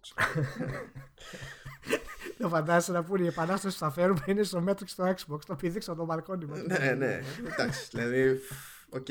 Αλλά δεν μπορώ, δεν μπορώ να δεχτώ ότι δεν πέρασε από το μυαλό κανενός στη Microsoft να χτυπήσουν την πόρτα της Larian εφόσον θέλανε να, στην ουσία να αγωνιάσουν γιατί των πραγμάτων όταν παίρνεις αυτούς τους δύο εντάξει σου έχει ξεφύγει η Larian που είναι, εντάσσεται πάντα ξέρεις, είναι πάλι στη φάση με το ισομετρικό αλλά στην ουσία είναι σαν να αγωνιάζει ένα είδος ολόκληρο Εγώ πραγματικά ενώ για την Obsidian, εγώ σου λέω, άντε, άμα είναι να, να, να πεις ποιον θα επιλέξω την Obsidian ή την, ε, ή τη Larian και πεις Obsidian δεν είναι κακό. Είσαι ok, είναι, έχει πολύ background κτλ. Αλλά Obsidian και Larian είναι πολύ καλύτερο από το Obsidian και είναι, και είναι Exile. Ναι, ναι. Απλά έχει περισσότερα IP είναι Exile, οπότε ξέρεις, δεν είναι, μπορεί να φανούν περισσότερα πράγματα χρήσιμα και με άλλες συνεργασίες ενδεχομένως και σε κάτι τέτοια. Ε, τώρα είχαμε κάτι άλλες έτσι ωραίες ε, ανα, ανα, ανακοινωσούλες. Κάτσε, κάτσε, κάτσε, κάτσε, κάτσε. Πού πας, πού πας. Πού πας. Πού πάω; Πού πας. Είπαμε λοιπόν, Oh, αγόρασε oh. δύο στούντιο ακόμα, έτσι. Ναι, ναι. Λοιπόν, για την ιστορία να πούμε ότι το 2018 η Microsoft ξεκίνησε με 6 στούντιο. Γεια Το- σου Microsoft. Τώρα έχει καταλήξει σε- σε 13. Όχι, η πτώση της Sony έρχεται, έρχεται, έρχεται. Το ότι βέβαια χρειάστηκε να τα κάνει όλα αυτά μαζεμένα έτσι, και δείχνει πόσο αργά πήρανε χαμπάρι ότι μάλλον όλοι αυτοί που τους βρίζουν για αυτό το λόγο τόσα χρόνια, πάνω από 10 χρόνια, μάλλον δεν παίρνανε ναρκωτικά. Κάποιος Αυτό άλλος ρωτήσω. έπαιρνε ναρκωτικά. Να σε ρωτήσω, γιατί αυτά που εμείς τα ξέρουμε δύο χρόνια πριν τους παίρνει τόσο καιρό να το καταλάβουν και στο τέλος το κάνουν. Αυτό αξίζει να το ψάξουμε μια μέρα. Καλά, πραγματικά είναι πια στα βόκια ακούρευτο τώρα. εντάξει. Όμως, έχω να πω ότι Για πες. ελπίζω να μην έχει τελειώσει. Πρέπει τουλάχιστον να κάνει άλλη μία εξαγορά. Για την τιμή των όπλων. Και ας είναι η τελευταία. Δεν είναι ότι θα πω εταιρεία, αλλά θα πω κατεύθυνση. Δεν νοείται ως Microsoft να με έχεις πείσει ότι έχεις μπει στη διαδικασία να κλείσεις ό,τι τρύπα σου έχω χρεώσει όλα τα χρόνια και να μην αγοράσεις μια Ιαπωνική ομάδα. Όχ, όχ, όχ. Για το Εγώ trolling. Δεν ήθελα, δεν ήθελα καν να μπω σε αυτή τη διαδικασία. Πρόσεξε, πρόσεξε τι ασκούς ανοίγεις. Το λέω. Ο- Γιατί δεν- δεν θα τελειώσει ποτέ το Δεν θα πετάξω καν σενάρια αυτή τη στιγμή. Ήθελα να πετάξω την ιδέα. Και μετά βλέπουμε. Το συζητάμε άλλη Να- φορά. Να σου πω, πιστεύεις να το κάνει για την τιμή των όπλων ή πιστεύεις ότι έχει νόημα πραγματικό να το κάνει; Πρέπει να το κάνει. Θα, πρέπει να μου- θα πάρει μου πεις αυτό κάποιον, εξαρτάται, εξαρτάται και ποιο παίρνει για να το απαντήσει αυτό. Πρέπει- Απλά πώς σου φαίνεται. πρέπει να πάρει κάποιον που τέλος πάντων προφανώς δεν μπορεί να πάει να αγοράσει κάποιον τεράστιο publisher έτσι απλά γιατί δεν θέλουν να αγοραστούν κιόλας. Αλλά πρέπει να βρει κάτι υψηλό ύποπτο τέλος πάντων που με, με, κάποια, με κάποιο ή κάποια IPs που να έχουν σταθερό εκτόπισμα στην Ιαπωνία ώστε να έχει αυτό που δεν είχε ποτέ έστω στην Ιαπωνική αγορά. Ένα λόγο να τη θυμάται ο άλλος. Ναι, Άσχετα όντως, με το τι θα γίνει όλο το υπόλοιπο. Ναι, ναι, σωστά, σωστά λες τη Square Enix. Και είναι, είναι, είναι statement, ρε παιδί, σωστά λέω τη Square Enix. μπράβο, μάλλον, μπράβο, μπράβο. Είναι καλή θεωρία σου αυτή για τη Square Enix. Μπράβο, μπράβο, μάλλον. όχι, όχι, όχι, όχι. Είναι καλή θεωρία. Το είπες, το είπες, δεν το είπα εγώ. Όχι, δεν, δεν είπα καλή θεωρία για τη, για τη Square Enix. Η, κα, η καλή θεωρία είναι η Sega. Ναι. Το ξέρω θα το πει αυτό, Παναγία μου. Ε, ναι. Εσύ, Ούτε σου Capcom, λέω- ούτε τίποτα. Δεν... Σου βγάζω, σου βγάζω τη Square Enix και το πας ακόμα χειρότερα. Ακόμα χειρότερα έχεις σκεφτεί; ναι, Αμάν, αμάν. ναι, διότι η με- ε, έτσι και ξημερώσει ποτέ μέρα όπου θα βγαίνει και, ε, καινούριο persona και θα είναι στην ομπρέλα της Microsoft exclusive Περσόνα στην ομπρέλα της Microsoft. θα, Θα, α- κάνω- θα- απλά θα παρατηθούμε ξέρω. θα, θα, θα ξυριστώ και θα κάνω τατούς σε όλο το σώμα. Μόνο- μόνο αυτό σου λέω. Μα θα Όλο γελάμε το- και μόνο που θα συμβαίνει θα γελάμε δεν θα μας νοιάζει τι γίνεται Όχι, το θα παιχνίδι. το κάνω στο, θα το ανεβάσω στο facebook. Θα ξυρίζομαι και θα κάνω τατού περσόνα. Έτσι και γίνει αυτό. Θέλει, θέλει. Δεν, δεν, δεν, δεν το δέχομαι ότι ούτε αυτή η σκέψη σου έχει περάσει στο μυαλό να πάρουν κάποιον από Ιαπωνία. Κοίτα, είναι, είναι, είναι φανερό ότι η Microsoft ε, έχει ξυπνήσει. Είναι φανερό ότι ήταν πολύ επιθετική, συνεχίζει να είναι πολύ επιθετική και είναι και δημιουργικά επιθετική. Οπότε πραγματικά ε, δεν το έχουν βάλει κάτω. Θα γίνει χαμός με το PlayStation 5 και το νέο Xbox. Δηλαδή τα καλύτερα έρχονται.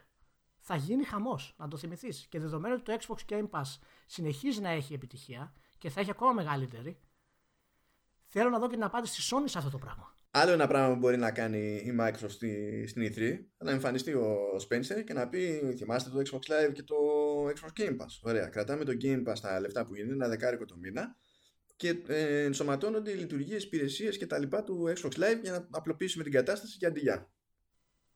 Και μάλιστα δεν θα αλλάξει και φάτσα. Θα Ναι, είναι το ίδια, καλά. ίδια φάτσα που θα το λέει. Αυτό Δεν υπάρχει εννοείται. Μα περίπτωση. δεν, δεν νομίζω ότι μπορεί. Δεν είναι. Δηλαδή, άμα, Εάν- α- άμα καμιά φορά πάει να χαμογελάσει, φαίνεται ότι αισθάνεται άσχημα και γυρνάει στο κανονικό του. Δηλαδή, Ναι, ναι. Κοίτα, η- α- ακριβώς αυτό γυρίζει για την κουβέντα σε αυτό που σκεφτόμουν όταν άκουσα για τη Sony ότι δεν θα συμμετέχει στην E3, ότι αδειάζει ο χώρος γιατί δεν υπάρχει για hardware ανακοίνωση. Η Microsoft αποκλείται να κάνει hardware ανακοίνωση αυτή τη στιγμή. Αλλά ποιο είναι το θέμα, ότι επειδή δεν υπάρχει hardware, της δίνει όλο το πεδίο για να κάνει αλλαγές στις υπηρεσίες. Να κερδίσει τον κόσμο με υπηρεσίες. Και σε αυτά η Microsoft είναι τούμπανη. και θα πολύ βγει και η δυνατή. Nintendo και θα πει: Έχω νέα έκδοση του Switch. Η Nintendo, ό,τι και να βγει να πει, θα πουλήσει 30 εκατομμύρια. Και πέρα από την πλάκα, πέρα από την πλάκα, α, δηλαδή η Microsoft όντως δεν έχει παιχνίδια για το 19, παρά μόνο αυ- δηλαδή, τα δύο τα χοντρά που είπαμε για το τέλος, όπως και φέτος ήταν πολλά γιούχου. Ε, η, η Sony έχει πράγματα που έρχονται και τα ξέρουμε εδώ και χρόνια, αλλά έρχονται τουλάχιστον. Έχει, έχει, έχει σημαντικά πράγματα η Sony. Ναι. Αν θα αποφασίσει να τα βγάλει cross-gen ή μόνο εδώ ή μετά, θα το δούμε. Αλλά Οπότε, οπότε μένει η Nintendo, η οποία Nintendo θα βρει τρόπο να παρουσιάζει τίτλους. Γιατί, εντάξει, το κάνει με μια σταθερότητα πλέον. Ό,τι και αν είναι δεν τίτλοι. υπάρχει η Nintendo. Έχει ξεφύγει η Nintendo. Άστο, δεν υπάρχει. Ό,τι, ό, ό,τι, ό,τι, ό,τι θεωρία και να πούμε για την Nintendo, όσο και να την κράξεις, όσο άθλια και αν είναι, δεν μπορείς να μην της βγάλει το καπέλο. Δεν υπάρχει. Για μένα δεν έχει. Δηλαδή, είναι αδύνατο το πώς επιστρέφει από τις δικές της αποτυχίες χωρίς να συμμετέχει καν σε ανταγωνισμό. Είναι Θα τελείως έχει, δύσκολο. θα έχει Είναι πολύ πλάκα η επόμενη E3. Θα έχει φοβερή πλάκα. πο- πολύ πλάκα. Πολύ πλάκα. Εγώ θέλω τελευταία στιγμή να αλλάξει η Sony άποψη και να μπουκάρει μέσα στην E3. να ανοίξουν οι πύλες και να μπαίνουν μέσα όλοι. να καταλάβουν το stage. να έχουμε λίγο ένταση ρε Μάνο. Πού είναι οι παλιές καλές εποχές που το έχουν δει όλοι τώρα κυρίες στην E3. Πού είναι κα- οι, οι καλές επο- εποχές του κουταράκι που ανέβαινε πάνω και έτρεμε το έδαφος; Εντάξει, παρακαλώ. αυτό δεν, δεν υπάρχουν πλέον τέτοια, τέτοια άτομα. Δηλαδή και με τα καλά τους και με τα στραβά τους. Δεν, δεν ναι, υπάρχουν. εντάξει, εντάξει. Δηλαδή, πώς να σου πω, εδώ βλέπεις ο, ο Ιταγκάκη πηγαίνει και διδάσκει φοιτητές σε ένα πανεπιστήμιο στην Ιταλία. Δηλαδή λες τόσο κοντά και όμως τόσο μακριά, γιατί έτσι. Δηλαδή, τι φταίμε. Α- αυτά τα κουλά του Ιταγκάκη. Μόνο ο Ντάνιελ Ντελούις τα κάνει. σταματάει, στα- σταματάει, σταματάει την ηθοποιία και πάει και φτιάχνει παπούτσια. Μόνο αυτός και ο Ιταγκάκη τα κάνουν, στο λέω. Τι ηλίθιο παραλυσμό. δεν υπάρχουν τα άτομα. δεν υπάρχουν τα άτομα, σου λέω. Που είναι τελείως ηλίθιο παραλυσμό. Στάνταρ μπορούσαν να τον καβατζώσουν αυτός στη Microsoft. Έτσι. Να πει, να, ποιο κοροϊδεύεις. Έλα εδώ πέρα, κάτι θα κάνουμε. Εύκολα. Πολύ εύκολα. Γιατί ε, ειδικά για τον Πολύ Ιταγκάκη αυτή η βλάβη είναι εύκολη. Και έχει τα προη- το προηγούμενο που έχει με τη Microsoft, θα πει τέλος πάντων δεν βαριέσαι. Λοιπόν, κάνε ένα, με ένα mental note να κάνουμε podcast για τον Ιταγκάκη. νομίζω ότι και να μην το προγραμματίσουμε ποτέ, κάποια στιγμή απλά θα, θα το πάθουμε. Ήδη, ήδη βγαίνει το, το καταλαβαίνεις, ήδη γίνεται. Ε, να πούμε πολύ γρήγορα τα υπόλοιπα που ανακοινώθηκαν στο, στη Microsoft. Λοιπόν, είπαμε ότι Just Cause 4 έρχεται 4 Δεκέμβρη. Επιτέλους. Κα, κάτσε, τι, Αυτό για την ανακοίνωση; Ε, ανακοίνωση είναι. Το είπα. Α, απλά το ανέφερα. Γιατί δεν ήταν, πώς να σου πω, ήταν γνωστή ημερομηνία κυκλοφορίας. Θέλω να πω. Α, ναι, όχι. Α, δεν έχει υποπέσει στην αντίληψή μου. Mm. Ε, τι άλλο, έχουμε το Crackdown που πήρε επιτέλους η ημερομηνία, όντως. Ναι, ε, και πριν είχε Πώς φάνηκε το, Πώς φάνηκε το Crackdown, Ναι, είχε τρει-τέσσερι ημερομηνίες. Ναι, απλά τώρα το πήγανε μια εβδομάδα πίσω, ρε παιδί μου, επειδή γινόταν ο χαμός 22 Φεβρουαρίου. Εντάξει, δηλαδή. Ναι, τι, ναι. τι Γιάννης Γιαννάκη. Αλλά. Ναι, εντάξει, έχει μόνο τρεις καθυστερήσεις το Crackdown από ό,τι θυμάμαι. Ε, Είδες ότι δεν το ανέφερα καν πριν που λέω ότι θα έχουν Forza και Gears. Έτσι δεν είπα ποτέ Crackdown. Εντάξει, το Crackdown τώρα. Εντάξει. Λοιπόν, το, το πολύ πολύ να το κάνουν ένα Battle Royale με distractable environments τουλάχιστον 5-6 άτομα όπως είναι το mode που ανακοινώσανε ε, το Wrecking Zone και να, είναι και, να λένε και ευχαριστώ έτσι όπως το κάνανε Άστο. γιατί έτσι όπως κατέληξε το, το Crackdown πάει Κοίτα το Crackdown θα, θα ζήσει επειδή θα είναι στο Game Pass γι' αυτό το πράγμα θα ζήσει αλλιώς ε, δεν ναι, υπήρχε καμία ελπίδα προφανώς, προφανώς, προφανώς, και μιας και είπες Battle Royale oh. πρέπει να βρω το, το link αυτό με τη δήλωση Κάποιος ε, δύσμηρο είχε τη φαϊνή ιδέα να ρωτήσει την 343 Industries αν, θα, mm. αν έχουν κατά νου να βάλουν Battle Royale στο επόμενο Halo που φτιάχνουν. Και η απάντηση ήταν. Όχι. Δεν χρειάζεται. Α, μάνα, Και χάρηκα λίγο εκείνη την ώρα. Δηλαδή, λέω, Μπράβο, εντάξει, καλά, δηλαδή... ε, ε, ευχαριστώ που το μοιράστηκες αυτό. Γιατί είναι καλό να βλέπουμε τον Τζιφ να παραμένει σωστός και του μπάνος. Ναι, εντάξει, ε... δηλαδή λες παιδί μου η Thief 3 είναι, εξακολουθεί και είναι κάτι δηλαδή, ας πούμε. Δεν, δεν έχει ε, ναι. εξαφανιστεί τελείως. Λοιπόν, ε, αυτές ήταν γενικά του... Τι άλλο είχαμε στο Xbox, είπαμε για το keyboard και το mouse. Αυτό θα ε, μας απασχολήσει καλύτερα σε άλλο, σε άλλο ναι, ναι, ναι. επεισόδιο, γιατί χωράει η συζήτηση σε διάφορα επίπεδα εκεί πέρα. Να τα δούμε. Έχουμε τώρα Kingdom Hearts 3, είπαμε. Η τριλογία του Final Fantasy 13 επίσης εμφανίζεται. Ε... Α, που είναι και τέτοιο το, στην ουσία συμβατότητα ναι. με τις εκδόσεις του 360. Ναι, ναι, ναι. Κοίτα να δεις. Ε, συνολικά δεν μπορείς να πεις ότι ήταν άδειο το, το, το event. Όχι, αλλά η μερίδα του Λέοντος ήταν προστίκε στο, στο Game Pass και προστίκε στο, στο, ε, στη, λίστα με, τη, με συμβατούς τίτλους από προηγούμενα χρόνια. Εκεί ήταν το, το, τα πολλά.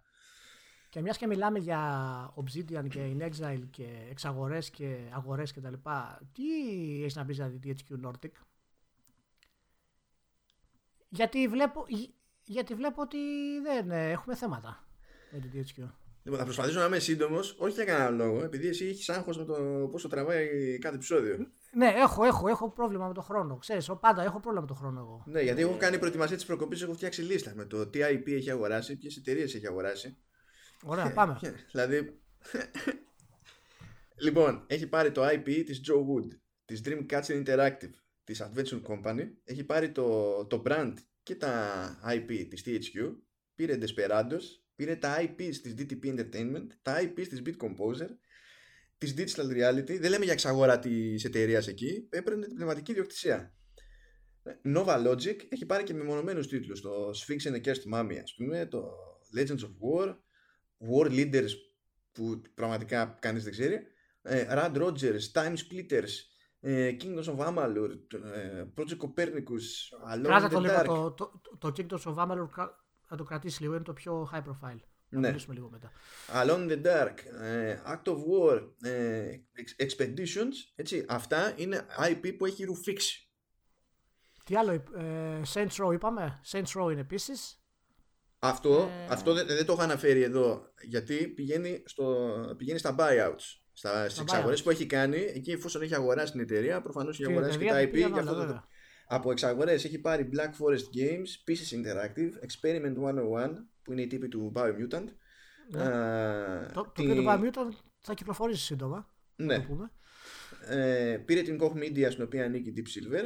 Πήρε την Handy Games, την Backbear Entertainment και την Coffee Stain Studios σε, η, από τις εξαγορές ε, τα δύο τρίτα σχεδόν ε, μιλάμε εξαγορές ομάδων, έτσι. Ναι, ναι, ναι. Ε, νομίζω παίζει να έγιναν μέσα στο 2018. Ναι. σε όλο αυτό το διάστημα, από το 2013 που έχει ξεκινήσει ως, ε, σε αυτή τη μορφή τέλος πάντων το Nordic Games, νομίζω 11 ήταν που το ξεκίνησε, απλά 13 άρχισε να αγοράζει staff εδώ και εκεί, ε, έχει ανοίξει ένα νέο στούντιο. ένα. Και είχε κάπου μία δήλωση που μισοπέτυχα και λέει ότι ε, βρίσκονται σε ανάπτυξη, λέει, δεκάδες τίτλοι. Και λες τώρα, ναι, OK, okay, θα ξεχάσω.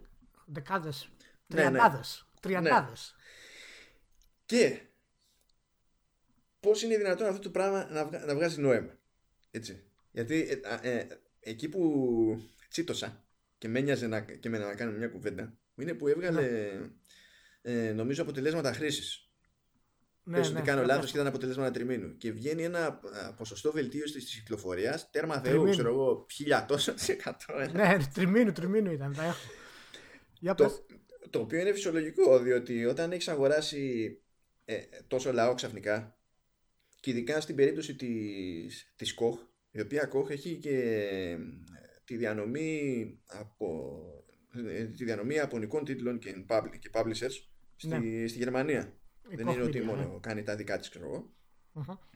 Στην ουσία, τα έσοδα που μέχρι πρώτης θα ήταν κάποιο άλλο, ε, αναγκαστικά ε, παρουσιάζονται ως δικά σου έσοδα. Ναι. Δεν είναι δηλαδή ότι πέρα από την αγορά έβγαλες κάτι και σκίστηκες τα λεφτά και, και πούλησες. Ναι, ναι, ναι. Μα η... ναι. Ειδικά για, την, ειδικά για την Koch Media αυτό το πράγμα, έτσι. Ναι, αυτή ήταν η εξαγορά που με είχε κουφάνει περισσότερο. Γιατί η Koch Media δεν είχε δώσει κανένα την εντύπωση ότι έχει κάποια συγκλονιστική ανασφάλεια. Δηλαδή. και είχε ανάγκη την εξαγορά το χρήμα. Όχι, όχι. Αυτό ήταν καθαρή εξαγορά που έγινε το Φεβρουάριο του 2018 ε, και πραγματικά είναι, είναι πολύ δύσκολο να, να καταλάβουμε ακριβώ τι κάνεις. Σαν γενική ιδέα, έχεις κάποια άποψη το τι προσπαθεί να φτιάξει η THQ Nordic; Ελπίζω να κάνω λάθος. Ελπίζω ακόμη και αν δεν κάνω λάθος αυτό με κάποιο μαγικό τρόπο να περπατήσει αντί να διαλυθεί σαν προσπάθεια αλλά έχω, έχει καρφωθεί η σκέψη στο μυαλό μου ότι μιλάμε για κομπίνα. Να σου πω κάτι. Το, το 14 Φεβρουαρίου 2018 η THQ Nordic αγόρασε την Koch Media 121 εκατομμύρια ευρώ μετρητά μετρητά και στόκ έδωσε. Το οποίο μέσα στην όλη συναλλαγή ήταν η Deep Silver ε, που έχει φυσικά τα, που είχε τα rights του Metro 2033 και του Saints Row κτλ. Λοιπόν, να σου πω τώρα, πας και κάνεις εξαγορά, εξαγορά αγοράζεις την Koch Media μια χαρά, χωρίς κανένα προβληματάκι, σκάσε 121 εκατομμύρια euro. Από πού; Πώς, πώς, Πώς βγαίνει αυτό φαν; Γιατί όταν πηγαίνει. Προσκάνει. Όταν πηγαίνεις και αγοράζει. Μιλάμε για μία τώρα, έτσι. Ναι. Όταν πηγαίνεις και αγοράζεις συστηματικά. Ε, στην, στην ουσία και η τράπεζα που θα έχεις απέναντί σου και θα πας να της ζητήσεις χρήματα, ξέρω εγώ. Ε, θα θεωρήσει ότι όσο πας και μαζεύεις περισσότερα assets. Δηλαδή, πώ να σου πω, είναι σαν να καταλήγεις μονίμως με μεγαλύτερο σπίτι. Ε, Προφανώς, άμα θες να, να πας να το βάλεις ως εγγύηση σε δάνειο, όσο μεγαλώνει το, το σπίτι, είναι και πιο cool εγγύηση τέλος πάντων για να δανειστείς μεγαλύτερο ποσό. Ε, και αυτό κολλάει τώρα. Θα, είναι ακόμη πιο έντονο το πράγμα τη στιγμή που αρχίζει να παρουσιάζεται τζίρος άλλων εταιριών ως τζίρος της THQ και βελτιώνονται κι άλλο τα, τα οικονομικά μεγέθη. Και γενικά ε, μου καρφώθηκε η σκέψη της κομπίνας.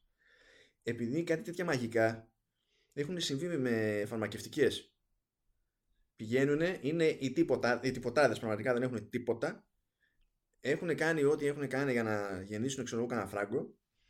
Αγοράζουν κάποια εταιρεία που έχει σίγουρο προϊόν. Ξαφνικά έχουν έσοδα από σίγουρο προϊόν. Ανεβάζουν για τις τιμές. Δείχνουν ότι έχουν ανάπτυξη. Ανεβαίνει η μετοχή. Ανεβαίνει η μετοχή, ανεβαίνει η αξία της επιχείρησης. Μπαίνουν στο χρηματιστήριο τσάμπα χρήμα και σου λέει από εδώ και πέρα βλέποντας και κάνοντας. θα φανεί πάρα πολύ βασικά από κιόλας από αυτό που λες το τι επίπεδο και ποιότητα θα είναι τα παιχνίδια που θα κυκλοφορήσουν. Ε, γιατί υποτίθεται με, σύμφωνα με τις δηλώσεις THQ Nordic όλη αυτή τη χρονιά, γιατί να σου πω κάτι, οι πολύ μεγάλες δηλώσεις και ο κόσμος άρχισε να ασχολείται μαζί τους ήταν όταν έγινε η εξαγορά της Koch Media και μετά. Τότε άρχισε να, να τραβάει λίγο και λένε παιδιά, τι παίζει εδώ πέρα, τι, τι γίνεται; Και σου λέει ότι θα σου βγάλω εγώ το Dark Siders στο 3, ας πούμε, το οποίο κυκλοφορεί 27 Νοεμβρίου. Ε, θα έχει πολύ ενδιαφέρον να δούμε τι εννοούν με αυτό που λένε ότι είναι κρίμα τόσο δυνατά franchises να τα έχουν παρατημένα όλοι. Το οποίο είναι πολύ περίεργη φράση αυτή, γιατί ακριβώς έτσι είχε υποθεί. Να τα έχουν λέει παρατημένα.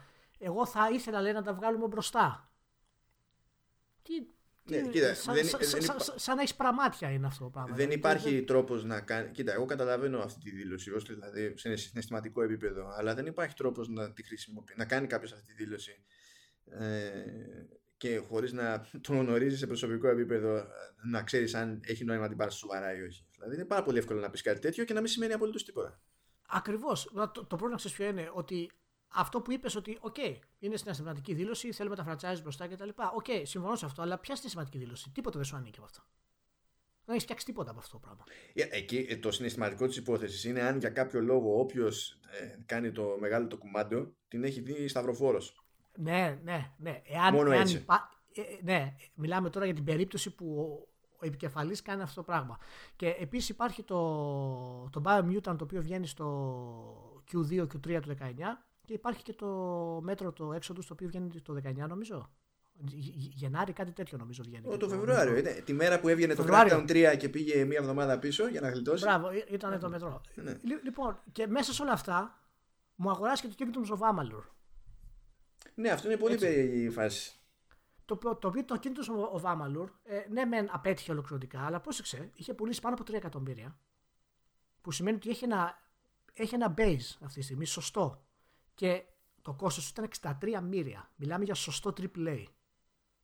Αυτό το πράγμα. Ναι, εκεί πέρα και, και που φτάσανε τόσο ψηλά ήταν και λίγο θέμα διαχείρισης. Δηλαδή και τους έφαγε μετά. Θε, θέλω να. Ναι, δηλαδή για να μην πούμε για, τα, για το time splitters και το second sight και τα λοιπά. Δηλαδή πόσα χρήματα θα δώσεις ώστε αυτά τα παιχνίδια τα οποία όταν είχαν βγει θεωρούσαν AAA να τα βγάλεις τώρα AAA.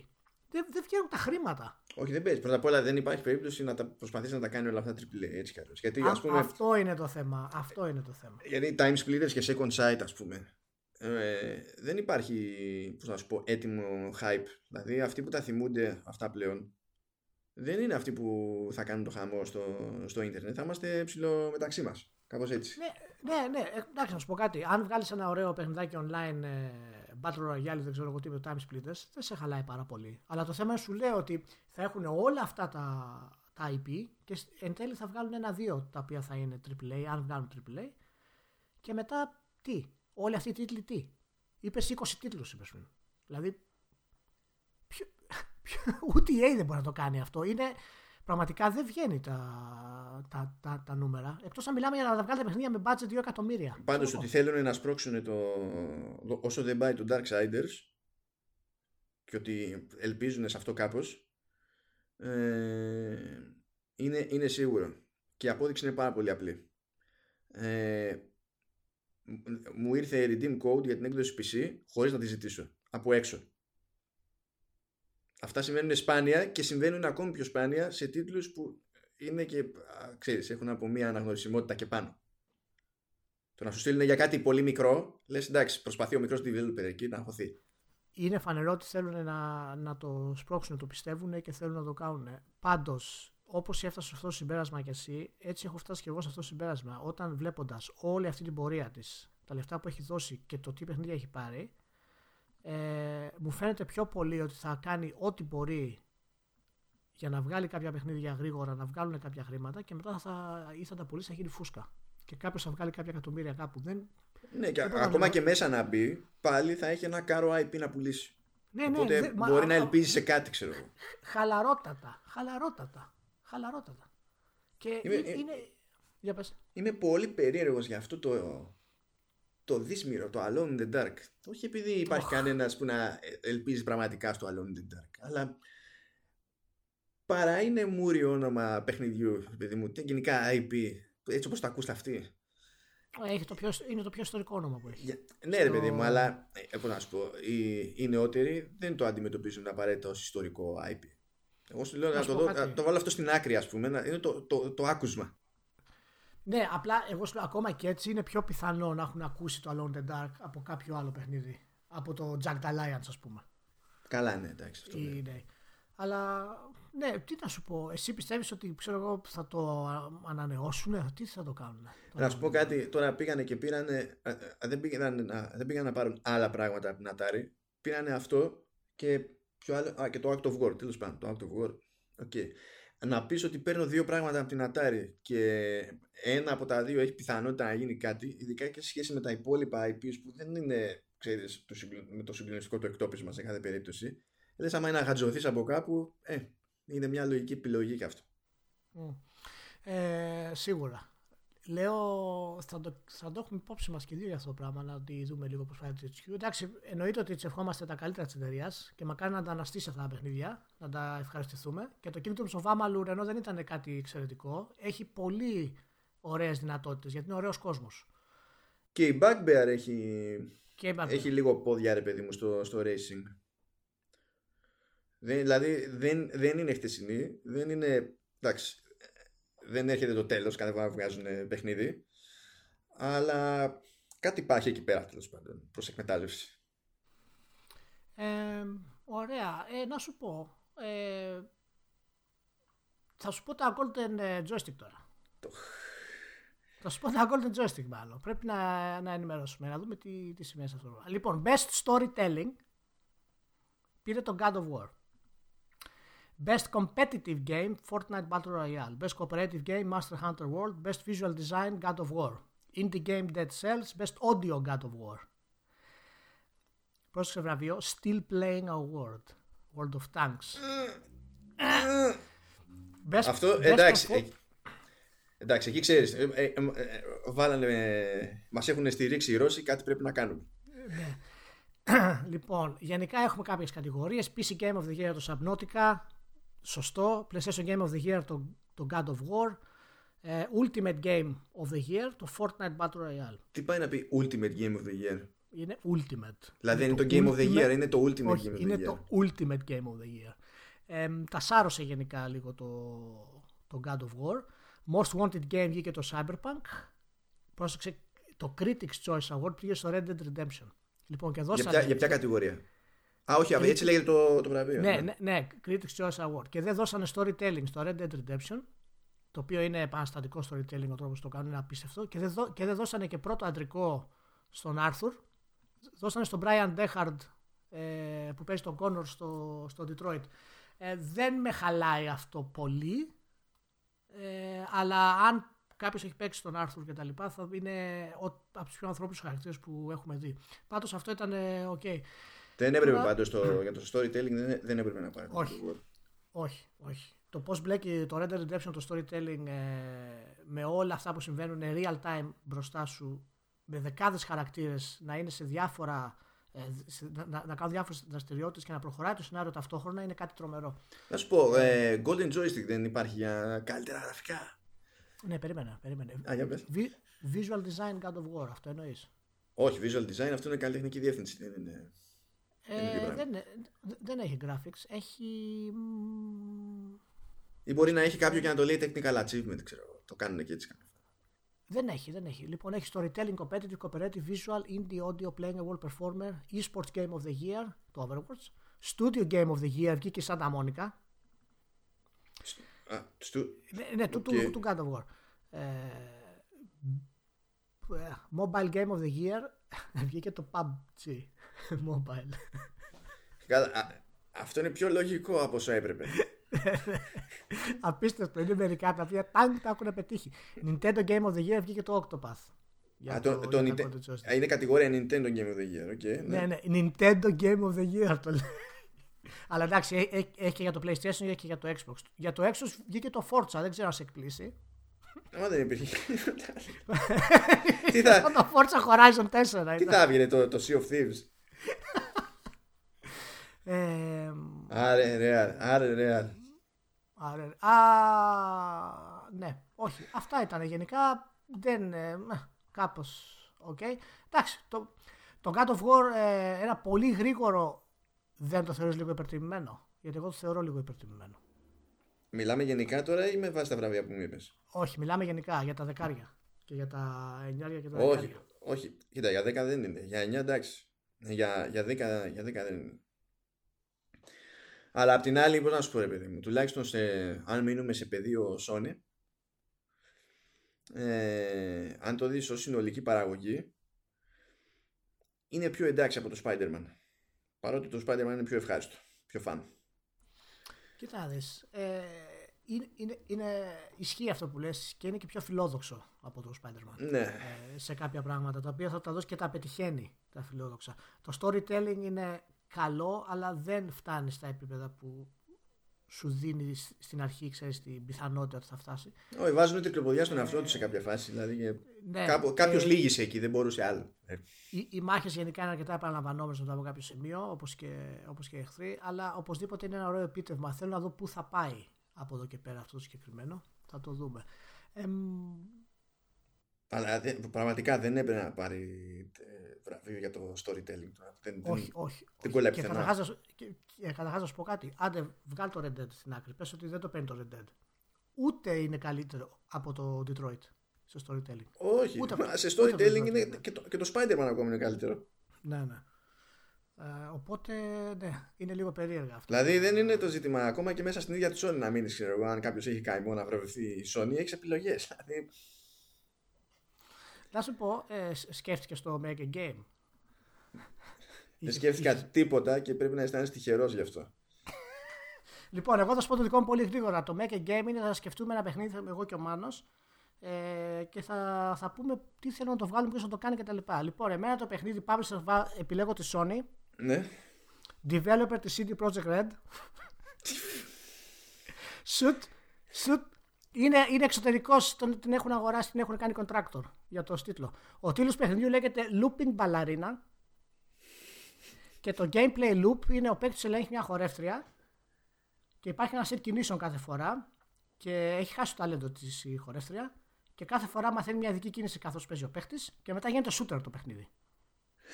Μαθαίνει μια κίνηση και μετά γίνεται shooter. Ναι, ναι, είναι, είναι καινούρια κίνηση, ρε παιδί μου. Μια χορευτική κίνηση. Μετά γίνεται σούτερ, σκοτώνει τους δαίμονές της και μετά μαθαίνει άλλη κίνηση. Κατάλαβες, είναι η λούπα αυτή. Και αυτό έχει target. Ναι, δεν κατάλαβα, τέλος πάντων. Αυτό έχει target group του Social Justice Warriors όλους. Όλους μαζί. Είναι, μόνος, είναι φτιαγμένο γι' αυτό και DLC έχει στολές νοσοκόμας, σερβιτόρα δικηγόρου και μπάζει 180 εκατομμύρια μετά, από, μετά από όλο αυτό, μου αρέσει που προσπαθείς. Δηλαδή, σε νοιάζει και καλά αν θα έχει budget και τι budget θα έχει. Μάνο, 180 εκατομμύρια budget. Είναι triple A. Κανονικό.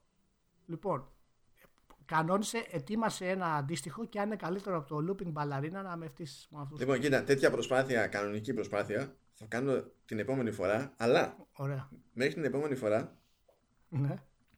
Μπορώ να βάλω ρε παιδί μου κάτι να τσοντάρω. Ε, βέβαια. Ε, βέβαια. Έτσι, να βάλω δηλαδή ε, κάτι, κάτι γρήγορο στο, στο ε, τώρα. Ε, βέβαια, ε, βέβαια. Καλά, και εγώ αυτός σε 6 δευτερόλεπτα το σκέφτηκα. το, το, το, το, gameplay loop. λοιπόν, άμα θέλεις κάτι σε αυτό το πνεύμα, λες, βάζω τον Kojima. Όπα, όπα, περίμενε. Παίρνεις developer Kojima. Ναι, Kojima Productions. Ωραία. Kojima Productions. Και επειδή δεν, είναι, δεν μπορεί ακριβώς να είναι μόνος τέλος πάντων, πηγαίνεις και τον τακινιάζει με την Team Ninja χωρίς λόγο. Βάζεις Kojima και Team Ninja μαζί. Ναι, ναι. Δηλαδή, ακριβώς επειδή ξέρεις ότι δεν έχει νόημα, διότι αυτό που θες να φτιάξεις αυτό που θες να φτιάξεις είναι, ναι. είναι Puzzler Match 3. να σου πω. Και αφήνεις τον Kojima να το ναι. σπρώχνει. Όχι Παναγία μου. Να βγάζει μια φωτογραφία τυχαία. Να σου πω, θα βάλεις publisher την Nintendo; Δεν νομίζω γιατί δε, λογικά δεν θα θέλει τον Μίκελσεν πρώτη μούρη στο καβούρι. Θα είναι πολύ έτσι. γιατί καπνίζει πολύ χασίσει αυτό. τον έχουν πιάσει φωτό. Δεν το καημένο τον Μίκελσον. Είναι, είναι, είναι πολύ έτσι και. Ναι, πώς να σου πω. Δηλαδή... Και ο τίτλος του παιχνιδιού θα είναι Del Toro Cubed. Del Toro Cubed. Αυτό είναι. Καλά, εν τω μεταξύ δεν χρειάζεται καν gameplay loop. Άμα βάλεις Team Ninja και Kojima μαζί, ό,τι να είναι θα κάνουν. Δεν υπάρχει λόγος να υπάρχει loop καθόλου. Ναι. Μπορεί να βάλουν απλά τον εαυτό τους εκεί να να φαίνονται όλοι. Δεν παίζει όλο πουθενά και τα τουβλάκια, ξέρω εγώ, τα σύμβολα που θα έχεις και τέτοια θα έχει παίξει συμφωνία, ρε παιδί μου, για cross promotion και θα έχει brands από μπλουζάκια, από τσάντες, ξέρω Ναι. εγώ και ό,τι να είναι. Ξέρεις, Ναι. Uniqlo και τα- αυτά. Έτσι. Ε, Μ- μ- Μυστική κωδική για Metal Gear Solid 2 ακόμα και τέτοια.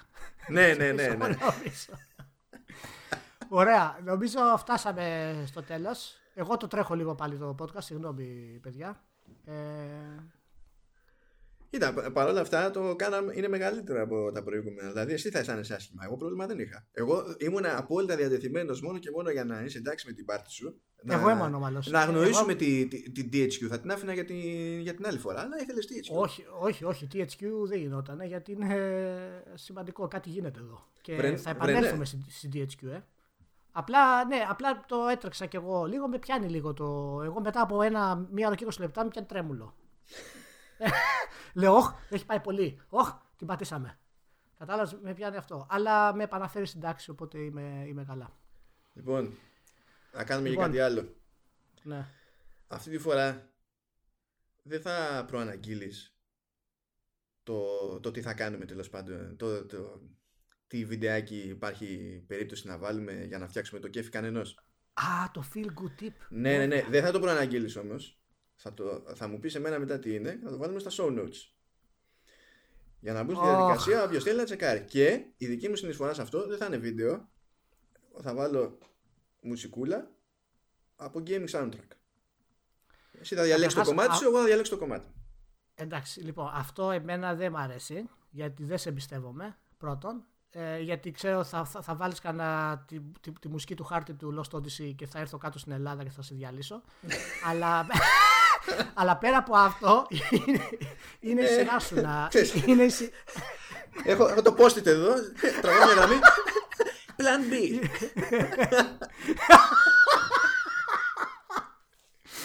Ωχ, τι είναι στο έτοιμο, πω, πω. Δεν κάνει να γνωριζόμαστε τόσο καλά, είναι πρόβλημα αυτό, να το ξέρεις. Ε, Ε, πάντως κάνουμε ό,τι αυτό- μπορούμε για να είμαστε μακριά, αλλά δεν πετυχαίνει. Ναι, ναι. Πάντως αυτή τη φορά είναι δικό σου το τέτοιο. Γιατί εγώ είχα πει για τη Γιούνα, οπότε αυτό είναι όλο δικό σου για να βάλεις. Οπότε επέλεξε ό,τι θέλεις και χτυπά το. Εντάξει. Φροντίστε να ανοίξετε τα show notes. Τώρα στο site βολεύει. Στο player που χρησιμοποιείτε πάλι βολεύει. Όπως σας βολεύει τέλος πάντων και θα μάθετε. Ναι, επίσης βρείτε μας στο iTunes, στο Android, στο Spotify. Που, όχι στο Spotify. Α, ναι, πλέον ή- όχι. Μπήκαμε Α, ναι, κανονικά. ναι, αξιώθηκε. μπήκαμε, μπήκαμε. Στο Είμαστε Spotify. στη Stitcher, Spotify Παιδιά, και ρίξτε iTunes. καμιά, βαθμ... ε, ρίξτε καμιά βαθμολογία, γιατί τα podcast θα γίνονται όλο ένα και καλύτερα, με πολύ καλύτερες αναλύσεις και θα ξεπροστιάσουμε και την κομπίνα της THQ. Σας το λέω αυτό. θα μπούμε μέσα με το μάνο, δεν θα μείνει κολυμπηθρόξυλο. Εντάξει, πώς, Λοιπόν. μην μην το κάνουμε η δίκη της Δευτέρας τώρα στο τελείωμα του, του επεισοδίου. Εντάξει, άστο. Εντάξει, εντάξει, εντάξει. Ουδής είναι ένοχος εάν δεν αποδειχτεί πρώτα. Πολύ ωραία. Ευχαριστούμε που ήσασταν μαζί. Να είστε όλοι καλά. Φιλιά πολλά. Τσάου. Τα λέμε την άλλη εβδομάδα.